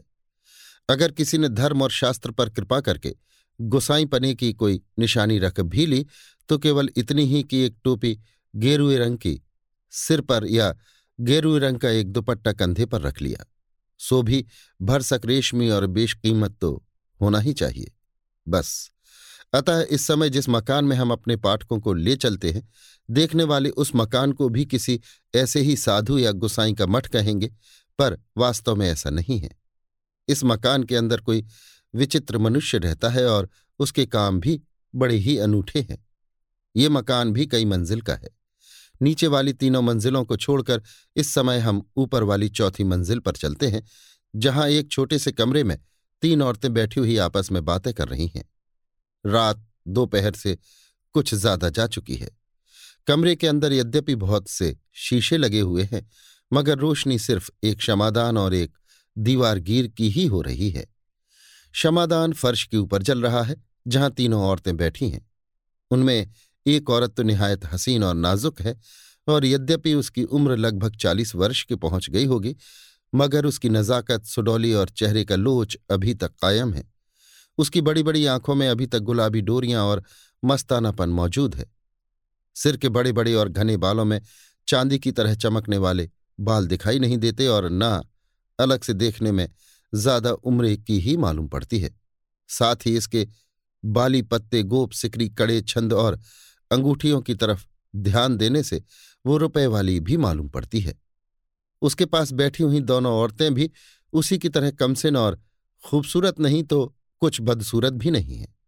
जो बहुत हसीन और इस मकान की मालिक औरत है, उसका नाम बेगम है और बाकी दोनों औरतों में एक औरत का नाम नौरतन और दूसरी का जमालू है। बेगम नाम से मुसलमान न समझना चाहिए। बेगम, चाहे जयपाल सिंह गिरफ़्तार हो गया हो, मगर भूतनाथ उसका मुकाबला नहीं कर सकता। और न भूतनाथ उसे अपनी हिफाजत ही में रख सकता है। जमालू, ठीक है, मगर लक्ष्मी देवी और राजा बीरेंद्र सिंह को यह मालूम हो गया कि ये असली बलभद्र सिंह नहीं और इसने बहुत बड़ा धोखा देना चाहा था तो वे उसे जीता कब छोड़ेंगे? बेगम तो क्या वो खाली इतने ही कसूर पर मारा जाएगा कि उसने अपने को बलभद्र सिंह ज़ाहिर किया? जमालो क्या ये छोटा कसूर है? फिर असली बलभद्र सिंह का पता लगाने के लिए भी तो लोग उसे दिक करेंगे। बेगम, अगर इंसाफ किया जाए तो जयपाल गदाधर सिंह से ज़्यादा दोषी न ठहरेगा। ऐसी अवस्था में मुझे ये आशा नहीं होती कि राजा बीरेंद्र सिंह उसे प्राणदंड देंगे। नौरतन राजा बीरेंद्र सिंह चाहे उसे प्राणदंड की आज्ञा ना भी दें मगर इंद्रदेव उसे कदापि न छोड़ेगा। और ये बात बहुत बुरी हुई कि राजा बीरेंद्र सिंह ने उसे इंद्रदेव के हवाले कर दिया। बेगम, जो हो, मगर जिस समय मैं उन लोगों के सामने जा खड़ी होंगी, उस समय जयपाल को छुड़ा ही लाऊँगी, क्योंकि उसी की बदौलत मैं अमीरी कर रही हूँ और उसके लिए नीच से नीच काम करने को भी तैयार हूँ। जमा लो। सो कैसे? क्या तुम असली बलभद्र सिंह के साथ उसका बदला करोगे? बेगम, हाँ मैं इंद्रदेव और लक्ष्मी देवी से कहूँगी कि तुम जयपाल सिंह को मेरे हवाले करो तो असली बलभद्र सिंह को मैं तुम्हारे हवाले कर दूँगी। अफसोस तो इतना ही है कि गदाधर सिंह की तरह जयपाल सिंह दिलावर और जीवट का आदमी नहीं है। अगर जयपाल सिंह के कब्जे में बलभद्र सिंह होता तो वो थोड़ी ही तकलीफ़ में इंद्रदेव या लक्ष्मी देवी को उसका हाल बता देता। जमालो, ठीक है, मगर बलभद्र सिंह तुम्हारे कब्जे से निकल जाएगा। तब जयपाल सिंह तुम्हारी इज़्ज़त और कदर क्यों करेगा और क्यों दबेगा? सिवाय इसके, अब तो दारोगा भी स्वतंत्र नहीं रहा, जिसके भरोसे पर जयपाल कूदता था और तुम्हारा घर भरता था। बेगम, कुछ सोचकर, हाँ बहन, सो तो तुम सच कहती हो, और बलभद्र सिंह को छोड़ने से पहले ही मुझे अपना घर ठीक कर लेना चाहिए। मगर ऐसा करने में भी दो बातों की कसर पड़ती है। जमालो वो क्या? बेगम एक तो बीरेंद्र सिंह के पक्ष वाले मुझ पर ये दोष लगावेंगे कि तूने बलभद्र सिंह को क्यों कैद कर रखा था। दूसरे, जब से मनोरमा के हाथ तिलिस्मी खंजर लगा है, तब से उसका दिमाग आसमान पर चढ़ गया है। वो मुझसे कसम खाकर कह गई है कि थोड़े ही दिनों में राजा बीरेंद्र सिंह और उनके पक्ष वालों को इस दुनिया से उठा दूँगी। अगर उसका कहना सच हुआ और उसने फिर माया रानी को जमानिया की गद्दी पर ला बैठाया तो माया रानी मुझ पर दोष लगावेंगी कि तूने जयपाल को इतने दिनों तक क्यों छिपा रखा और दारोगा से मिलकर मुझे धोखे में क्यों डाला? नौरतन, बेशक ऐसा ही होगा, मगर इस बात को मैं कभी नहीं मान सकती कि अकेली मनोरमा एक तिलिस्मी खंजर पाकर राजा बीरेंद्र सिंह के अयारों का मुकाबला करेगी और उनके पक्ष वालों को इस दुनिया से उठा देगी। क्या उन लोगों के पास तिलिस्मी खंजर न होगा? जमालो, मैं भी यही कहने वाली थी। मैंने इस विषय पर बहुत गौर किया मगर सिवा इसके मेरा दिल और कुछ भी नहीं कहता कि राजा बीरेंद्र सिंह उनके लड़के और उनके अयारों का मुकाबला करने वाला आज दिन इस दुनिया में कोई भी नहीं है। और एक बड़े भारी तिलिस्म के राजा गोपाल सिंह भी प्रकट हो गए हैं। ऐसी अवस्था में माया रानी और उनके पक्ष वालों की जीत कदापि नहीं हो सकती। बेगम, ऐसा ही है और गदाधर सिंह भी किसी न किसी तरह अपनी जान बचा ही लेगा। देखो इतना बखेड़ा हो जाने पर भी लोगों ने गदाधर सिंह को जिसने अपना नाम अब भूतनाथ रख लिया है, छोड़ दिया और अब वो चारों तरफ़ उपद्रव मचा रहा है। ताज्जुब नहीं कि वो ज़मीन की मिट्टी सूंघता हुआ मेरे घर में भी आ पहुँचे। यद्यपि उसे मेरा पता कुछ भी मालूम नहीं है, मगर वो विचित्र आदमी है। मिट्टी और हवा में मिल गई चीज़ का भी पता लगा लेता है। ऊँची सांस लेकर। अगर मुझसे और उससे लड़ाई न हो गई होती तो आज मैं भी तीन हाथ की ऊँची गद्दी पर बैठने का साहस करती। मगर अफसोस भूतनाथ ने मेरे साथ बहुत ही बुरा सलूक किया। कुछ सोचकर, यदि बलभद्र सिंह को लेकर मैं राजा बीरेंद्र सिंह के पास चली जाऊँ और भूतनाथ के ऊपर नालिश करूँ तो मैं बहुत अच्छी रहूँ। मेरे मुकदमे की जवाबदेही भूतनाथ कदापि नहीं कर सकता और राजा साहब उसे ज़रूर प्राणदंड की आज्ञा देंगे। बलभद्र सिंह को छिपा रखने का यदि मुझ पर दोष लगाया जाएगा तो मैं कह सकूँगी कि जिस जमाने में जो राजा होता है, प्रजा उसी का पक्ष करती है। अगर मैंने माया रानी और दारोगा के जमाने में उन लोगों का पक्ष किया तो कुछ बुरा नहीं किया। मैं इस बात को बिल्कुल नहीं जानती थी, बल्कि दारोगा भी नहीं जानता था कि राजा गोपाल सिंह को माया रानी ने कैद कर रखा है। अतः अब आपका राज्य हुआ है तो मैं आपकी सेवा में उपस्थित हुई हूँ। जमालू, बात तो बहुत अच्छी है। फिर इस बात में देर क्यों कर रही हो? इस काम को जितना जल्द करोगी, तुम्हारा भला होगा। बेगम, कुछ सोचकर। अच्छी बात है ऐसा करने के लिए मैं कल ही यहाँ से रवाना हो जाऊँगी। इतने ही मैं दरवाजे के बाहर से ये आवाज़ आई, मगर भूतनाथ को भी तो अपनी जान प्यारी है, वो ऐसा करने के लिए तुम्हें जाने कब देगा? तीनों ने चौंक कर दरवाजे की तरफ़ निगाह की और भूतनाथ को कमरे के अंदर आते हुए देखा। बेगम, भूतनाथ से, आओ जी मेरे पुराने दोस्त, भला तुमने मेरे सामने आने का साहस तो किया? भूतनाथ साहस और जीवट तो हमारा असली काम है। बेगम, अपनी बाई तरफ़ बैठने का इशारा करके, इधर बैठ जाओ। मालूम होता है कि पुरानी बातों को तुम बिल्कुल ही भूल गए। भूतनाथ, बेगम की दाहिनी तरफ़ बैठकर, हम दुनिया में आने से भी छह महीने पहले की बात याद रखने वाले आदमी हैं। आज वो दिन नहीं है जिस दिन तुम्हें और जयपाल को देखने के साथ ही डर से मेरे बदन का खून रगों के अंदर ही जम जाता था। बल्कि आज का दिन उसके बिल्कुल विपरीत है। बेगम, अर्थात आज तुम मुझे देखकर खुश होते हो? भूतनाथ, बेशक। बेगम, क्या आज तुम मुझसे बिल्कुल नहीं डरते? भूतनाथ, रत्ती भर नहीं। बेगम, क्या अब मैं राजा बीरेंद्र सिंह के यहाँ तुम पर नालिश करूँ? तो मेरा मुकदमा सुना ना जाएगा और तुम साफ़ छूट जाओगे। भूतनाथ, मगर अब तुम्हें राजा बीरेंद्र सिंह के सामने पहुँचने ही कौन देगा? बेगम, क्रोध से, रोकेगा ही कौन? भूतनाथ, गदाधर सिंह, जो तुम्हें अच्छी तरह सता चुका है और आज फिर सताने के लिए आया है। बेगम, क्रोध को पचाकर और कुछ सोचकर, मगर ये तो बताओ कि तुम बिना इत्तला कराए यहाँ चले क्यों आए? और पहरे वाले सिपाहियों ने तुम्हें आने कैसे दिया? भूतनाथ, तुम्हारे दरवाजे पर कौन है जिसकी जुबानी में इत्तला करवाता या जो मुझे यहाँ आने से रोकता? बेगम क्या पहरे के सिपाही सब मर गए?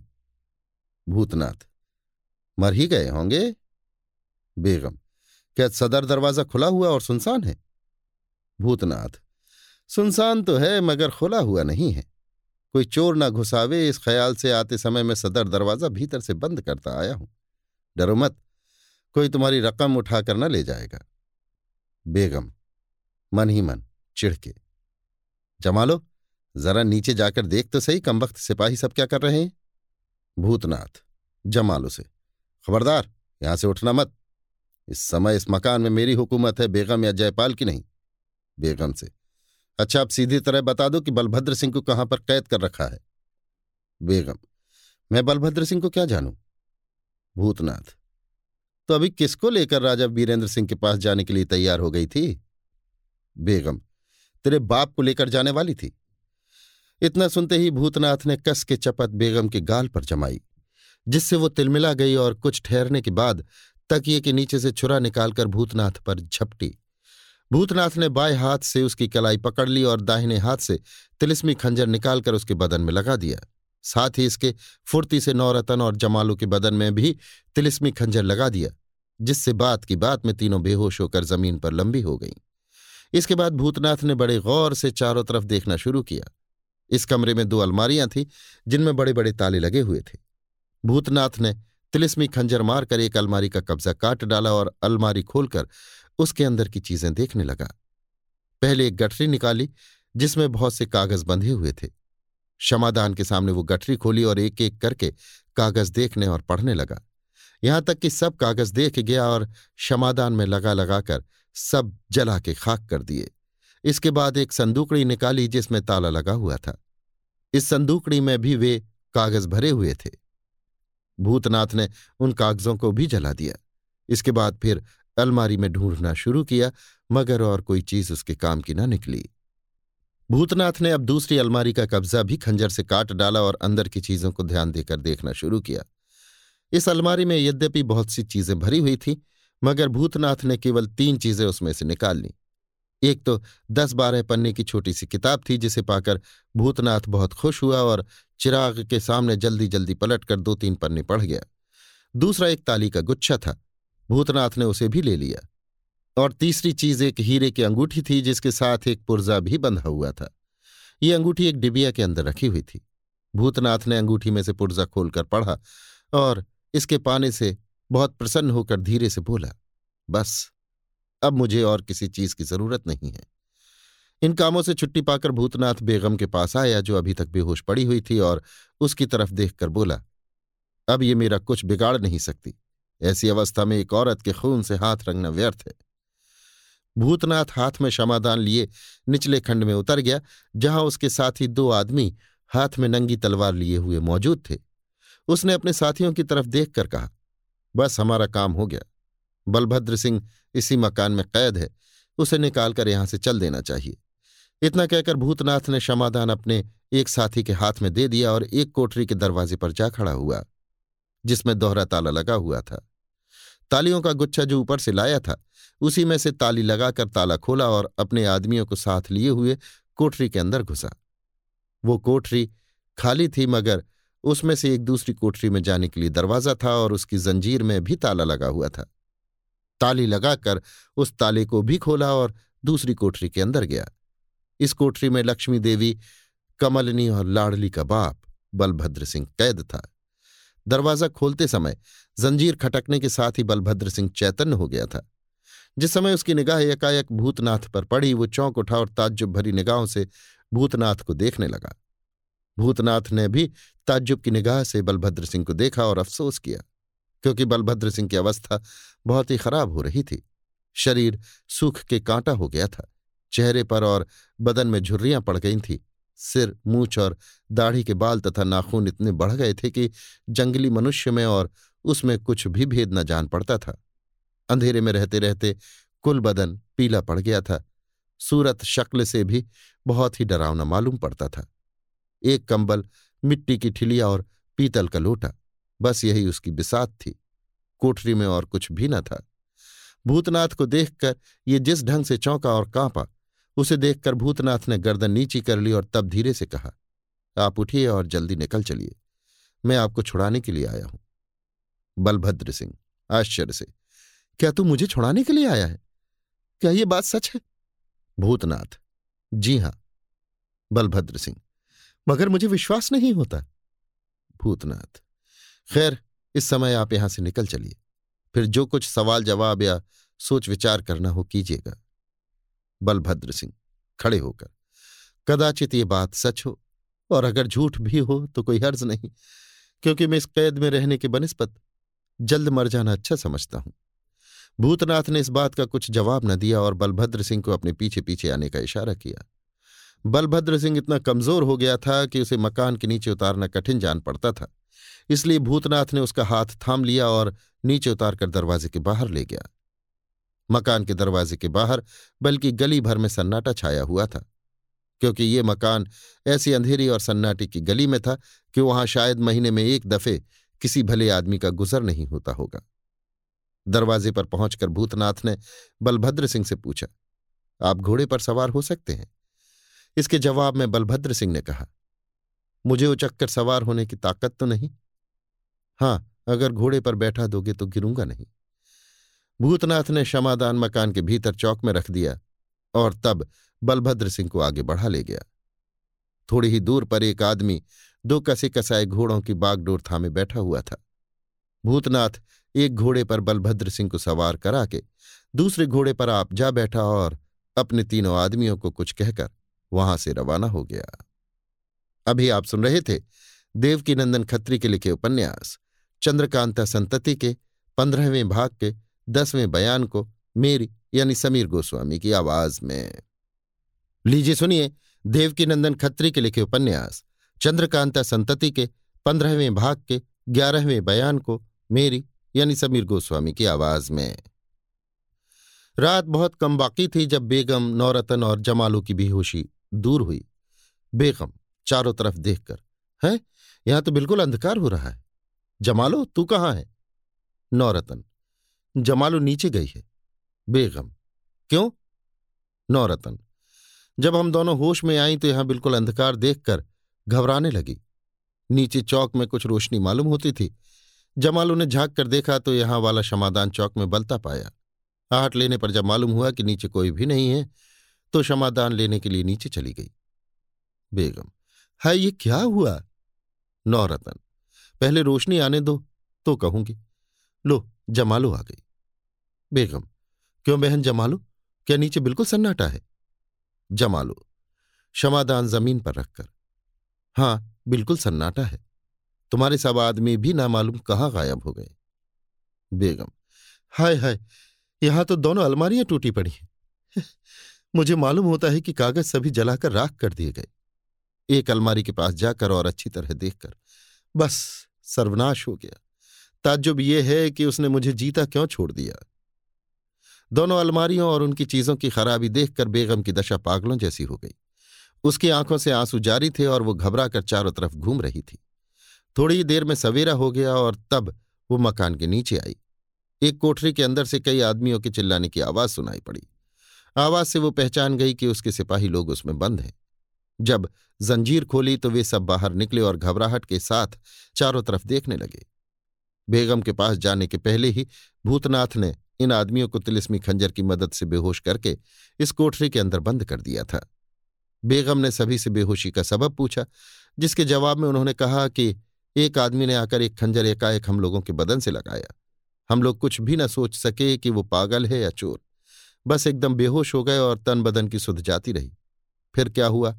ये हम नहीं जानते। जब होश में आए तो अपने को कोठरी के अंदर पाया। इसके बाद बेगम ने उन लोगों से कुछ भी न पूछा और नौरतन तथा जमालों को साथ लेकर ऊपर वाले उस खंड में चली गई जहाँ बलभद्र सिंह कैद था। जब बेगम ने उस कोठरी को खुला पाया और बलभद्र सिंह को उसमें न देखा, तब और हताश हो गई और जमालू की तरफ़ देखकर बोली, बहन, तुमने सच कहा था कि राजा बीरेंद्र सिंह के पक्षपातियों का मनोरमा कुछ भी नहीं बिगाड़ सकती। देखो, भूतनाथ के पास भी वैसा ही तिलिस्मी खंजर मौजूद है और उस खंजर की बदौलत उसने जो काम किया, उसे भी तुम देख चुकी हो। अगर मैं इसका बदला भूतनाथ से लिया भी चाहूँ तो नहीं ले सकती, क्योंकि अब ना तो मेरे कब्जे में बलभद्र सिंह रहा और न वे सबूत रह गए जिनकी बदौलत में भूतनाथ को दबा सकती थी। हाय, एक दिन वो था कि मेरी सूरत देख कर भूतनाथ अधमरा हो जाता था और एक आज का दिन है कि मैं भूतनाथ का कुछ भी नहीं कर सकती। ना मालूम इस मकान का और मेरा पता उसे कैसे मालूम हुआ और इतना कर गुजरने पर भी उसने मेरी जान क्यों छोड़ दी? निस्संदेह इसमें भी कोई भेद है। उसने अगर मुझे छोड़ दिया तो सुखी रहने के लिए नहीं, बल्कि इसमें भी उसने कुछ अपना फ़ायदा सोचा होगा। जमालो, बेशक ऐसा ही है। शुक्र करो कि वो तुम्हारी दौलत नहीं ले गया, नहीं तो बड़ा ही अंधेर हो जाता और तुम टुकड़े टुकड़े को मोहताज हो जाती। अब तुम इसका भी निश्चय रखो कि जयपाल सिंह की जान कदापि नहीं बच सकती। बेगम, बेशक ऐसा ही है। अब तुम्हारी क्या राय है? जमालो मेरी राय तो यही है कि अब तुम एक पल भी इस मकान में न ठहरो और अपनी जमा पूंजी लेकर यहाँ से चल दो।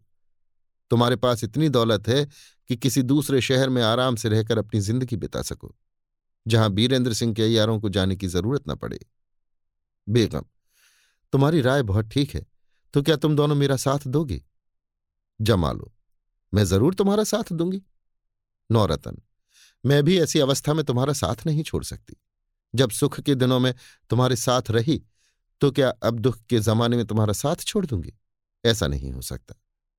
बेगम अच्छा तो अब भाग निकलने की तैयारी करनी चाहिए। जमा लो ज़रूर। इतने ही में मकान के बाहर बहुत से आदमियों के शोरगुल की आवाज़ इन तीनों को मालूम पड़ी। बेगम की आज्ञानुसार पता लगाने के लिए जमालू नीचे उतर गई और थोड़ी ही देर में लौट आकर बोली, है गजब हो गया। राजा साहब के सिपाहियों ने मकान को घेर लिया और तुम्हें गिरफ़्तार करने के लिए आ रहे हैं। जमालू इससे ज़्यादा न कहने पाई थी कि धड़धड़ाते हुए बहुत से सरकारी सिपाही मकान के ऊपर चढ़ गए और उन्होंने बेगम, नौरतन और जमालू को गिरफ़्तार कर लिया। अभी आप सुन रहे थे देवकीनंदन खत्री के लिखे उपन्यास, चंद्रकांता संतति के पंद्रहवें भाग के ग्यारहवें बयान को मेरी यानी समीर गोस्वामी की आवाज़ में। लीजिए सुनिए देवकीनंदन खत्री के लिखे उपन्यास, चंद्रकांता संतति के पंद्रहवें भाग के बारहवें बयान को मेरी यानी समीर गोस्वामी की आवाज़ में। काशीपुरी से निकलकर भूतनाथ ने सीधे चुनार गढ़ का रास्ता लिया। पहर दिन चढ़े तक भूतनाथ और बलभद्र सिंह घोड़े पर सवार बराबर चले गए और इस बीच में उन दोनों में किसी तरह की बातचीत न हुई। जब वे दोनों जंगल के किनारे पहुँचे तो बलभद्र सिंह ने भूतनाथ से कहा, अब मैं थक गया हूँ। घोड़े पर मजबूती के साथ नहीं बैठ सकता। वर्षों की कैद ने मुझे बिल्कुल बेकाम कर दिया। अब मुझमें दस कदम भी चलने की हिम्मत नहीं। अगर कुछ देर कहीं ठहर कर आराम कर लेते तो अच्छा होता। भूतनाथ, बहुत अच्छा। थोड़ी दूर और चलिए। इसी जंगल में किसी अच्छे ठिकाने, जहाँ पानी भी मिल सकता है ठहर कर आराम कर लेंगे। बलभद्र सिंह अच्छा तो अब घोड़े को तेज मत चलाओ भूतनाथ, घोड़े की तेज़ी कम करके। बहुत खूब। बलभद्र सिंह, क्यों भूतनाथ? क्या वास्तव में आज तुमने मुझे कैद से छुड़ाया है, या मुझे धोखा हो रहा है? भूतनाथ, मुस्कुराकर, क्या आपको इस मैदान की हवा मालूम नहीं होती? या आप अपने को घोड़े पर सवार स्वतंत्र नहीं देखते? फिर ऐसा सवाल क्यों करते हैं? बलभद्र सिंह, ये सब कुछ ठीक है, मगर अभी तक मुझे विश्वास नहीं होता कि भूतनाथ के हाथों से मुझे मदद पहुंचेगी। यदि तुम मेरी मदद करना ही चाहते तो क्या आज तक मैं कैद खाने में ही पड़ा सड़ा करता? क्या तुम नहीं जानते थे कि मैं कहाँ और किस अवस्था में हूँ? भूतनाथ, बेशक मैं नहीं जानता था कि आप कहाँ और कैसी अवस्था में हैं। अब उन पुरानी बातों को जाने दीजिए। मगर इधर से, जब से मैंने आपकी लड़की श्यामा यानी कमलनी की ताबेदारी की है, तब से, बल्कि इससे भी बरस डेढ़ बरस पहले ही से मुझे आपकी खबर न थी। मुझे खूब अच्छी तरह विश्वास दिलाया गया था कि अब आप इस दुनिया में नहीं रहे। यदि आज के दो महीने पहले भी मुझे मालूम हो गया होता कि आप जीते हैं और कहीं कैद हैं तो मैं आपको कैद से छुड़ाकर कृतार्थ हो गया होता। बलभद्र सिंह। आश्चर्य से। क्या श्यामा जीती है? भूतनाथ। हाँ, जीती है। बलभद्र सिंह। तो लाडली भी जीती होगी? भूतनाथ। हाँ, वो भी जीती है। बलभद्र सिंह। ठीक है, क्योंकि वे दोनों मेरे साथ उस समय जमानिया में न आई थी जब लक्ष्मी देवी की शादी होने वाली थी। पहले मुझे लक्ष्मी देवी के भी जीते रहने की आशा न थी। मगर कैद होने के थोड़े ही दिन बाद मैंने सुना कि लक्ष्मी देवी जीती है और जमानिया की रानी तथा माया रानी कहलाती है। भूतनाथ, लक्ष्मी देवी के बारे में जो कुछ आपने सुना है सब झूठ है। जमाने में बहुत बड़ा उलट फेर हो गया, जिसकी आपको कुछ भी खबर नहीं। वास्तव में माया रानी कोई दूसरी ही औरत थी और लक्ष्मी देवी ने भी बड़े बड़े दुख भोगे। परंतु ईश्वर को धन्यवाद देना चाहिए, जिसने दुख के अथाह समुद्र में डूबते हुए लक्ष्मी देवी के बेड़े को पार कर दिया। अब आप अपनी तीनों लड़कियों को अच्छी अवस्था में पावेंगे। मुझे ये बात पहले मालूम न थी कि माया रानी वास्तव में लक्ष्मी देवी नहीं है। बलभद्र सिंह, क्या वास्तव में ऐसी ही बात है? क्या सचमुच में अपनी तीनों बेटियों को देखूँगा? क्या तुम मुझ पर किसी तरह का जुल्म न करोगे और मुझे छोड़ दोगे? भूतनाथ, अब मैं किस तरह अपनी बातों का आपको विश्वास दिलाऊं? क्या आपके पास कोई ऐसा सबूत है जिससे मालूम हो कि मैंने आपके साथ बुराई की? बलभद्र सिंह, सबूत तो मेरे पास कोई भी नहीं। मगर माया रानी के दारोगा और जयपाल की जुबानी मैंने तुम्हारे विषय में बड़ी बड़ी बातें सुनी थी और कुछ दूसरे ज़रिए से भी मालूम हुआ था। भूतनाथ तो बस, या तो आप दुश्मनों की बातों को मानिए, या मेरी इस खेरख्वाही को देखिए कि कितनी मुश्किल से आपका पता लगाया और किस तरह जान पर खेल कर आपको छुड़ा ले चला हूँ। बलभद्र सिंह, लंबी सांस लेकर, खैर जो हो आज यदि तुम्हारी बदौलत में किसी तरह की तकलीफ़ न पाकर अपनी तीनों लड़कियों से मिलूँगा तो तुम्हारा कसूर यदि कुछ हो तो मैं माफ़ करता हूँ। भूतनाथ, इसके लिए मैं आपको धन्यवाद देता हूँ। लीजिए, ये जगह बहुत अच्छी है, घने पेड़ों की छाया है और पगडंडी से बहुत हटकर भी है। बलभद्र सिंह, ठीक तो है। अच्छा तुम उतरो और मुझे भी उतारो। दोनों ने घोड़ा रोका। भूतनाथ घोड़े से नीचे उतर पड़ा और उसकी बागडोर एक डाल से अड़ाने के बाद धीरे से बलभद्र सिंह को भी नीचे उतारा। जीन पोष बिछाकर उन्हें आराम करने के लिए कहा और तब दोनों घोड़ों की पीठ खाली करके लंबी बागडोर के सहारे एक पेड़ के साथ बाँध दिया, जिससे वे भी लोटपोट कर थकावट मिटा लें और घास चरें। यहाँ पर भूतनाथ ने बलभद्र सिंह की बड़ी खातिर की। तैयारी के बटुए में से उस्तरा निकालकर अपने हाथ से उसकी हजामत बनाई। दाढ़ी मूड़ी कैंची लगाकर सिर के बाल दुरुस्त किए। इसके बाद स्नान कराया और बदलने के लिए यज्ञोपवीत दिया। आज बहुत दिनों के बाद बलभद्र सिंह ने चश्मे के किनारे बैठकर संध्या वंदन किया और देर तक सूर्य भगवान की स्तुति करते रहे। जब सब तरफ़ से दोनों आदमी निश्चिंत हुए तो भूतनाथ ने खुर्जी में से कुछ मेवा निकालकर खाने के लिए बलभद्र सिंह को दिया और आप भी खाया। बलभद्र सिंह को निश्चय हो गया कि भूतनाथ मेरे साथ दुश्मनी नहीं करता और उसने नेकी की राह से मुझे भारी कैद खाने से छुड़ाया है। बलभद्र सिंह, गदाधर सिंह, शायद तुमने थोड़े ही दिनों से अपना नाम भूतनाथ रखा है? भूतनाथ, जी हाँ, आजकल मैं इसी नाम से मशहूर हूँ। बलभद्र सिंह, अस्तु मैं बड़ी खुशी से तुम्हें धन्यवाद देता हूँ, क्योंकि अब मुझे निश्चय हो गया कि तुम मेरे दुश्मन नहीं हो। भूतनाथ, धन्यवाद के बदले में सलाम करके। मगर मेरे दुश्मनों ने मेरी तरफ़ से आपके कान बहुत भरे हैं और वे बातें ऐसी हैं कि यदि आप राजा बीरेंद्र सिंह के सामने उन्हें कहेंगे तो मैं उनकी आँखों से उतर जाऊँगा। बलभद्र सिंह, नहीं नहीं, मैं प्रतिज्ञापूर्वक कहता हूँ कि तुम्हारे विषय में कोई ऐसी बात किसी के सामने ना कहूँगा जिससे तुम्हारा नुकसान हो। भूतनाथ, पुनः सलाम करके, और मैं आशा करता हूँ कि समय पड़ने पर आप मेरी सहायता भी करेंगे। बलभद्र सिंह, मैं सहायता करने के योग्य तो नहीं हूँ। मगर हाँ, यदि कुछ कर सकूँगा तो अवश्य करूँगा। भूतनाथ, इत्तेफाक से राजा बीरेंद्र सिंह के अय्यारों ने जयपाल सिंह को गिरफ़्तार कर लिया है, जो आपकी सूरत बनाकर वहाँ लक्ष्मी देवी को धोखा देने गया था। जब उसे अपने बचाव का कोई ढंग न सूझा तो उसने आपके मार डालने का दोष मुझ पर लगाया। मैं स्वप्न में भी नहीं सोच सकता था कि आप जीते हैं, परंतु ईश्वर को धन्यवाद देना चाहिए कि यकायक आपके जीते रहने का शक मुझे हुआ और धीरे धीरे वो पक्का होता गया, तथा मैं आपकी खोज करने लगा। अब आशा है कि आप स्वयं मेरी तरफ़ से जयपाल सिंह का मुँह तोड़ेंगे। बलभद्र सिंह, क्रोध से, जयपाल मेरे बारने का दोष तुम पर लगाकर आप बचना चाहता है? भूतनाथ, जी हाँ। बलभद्र सिंह, उसकी ऐसी की तैसी, उसने तो मुझे ऐसी ऐसी तकलीफें दी हैं कि मेरा ही जी जानता है। अच्छा ये बताओ, इधर क्या क्या मामले हुए और राजा बीरेंद्र सिंह को जमानिया तक पहुँचने की नौबत क्यों आई? भूतनाथ ने जब से कमलनी की ताबेदारी कबूल की थी, कुलहाल कुंवर इंद्रजीत सिंह, आनंद सिंह, माया रानी दरोगा कमलनी दिग्विजय सिंह और राजा गोपाल सिंह वगैरह का बयान किया, मगर अपने और जयपाल सिंह के मामले में कुछ घटा बढ़ाकर कहा। बलभद्र सिंह ने बड़े गौर और ताज्जुब से सब बातें सुनी और भूतनाथ की खैरख्वाही तथा मर्दानगी की बड़ी तारीफ़ की। थोड़ी देर तक और बातचीत होती रही। इसके बाद दोनों आदमी घोड़ों पर सवार हो चुनारगढ़ की तरफ़ रवाना हुए और पहर भर के बाद उस तिलिस्म के पास पहुँचे, जो चुनारगढ़ से थोड़ी दूर पर था और जिसे राजा बीरेंद्र सिंह ने फतह किया था। काशी से चुनारगढ़ बहुत दूर न होने पर भी इन दोनों को वहाँ पहुँचने में देर हो गई।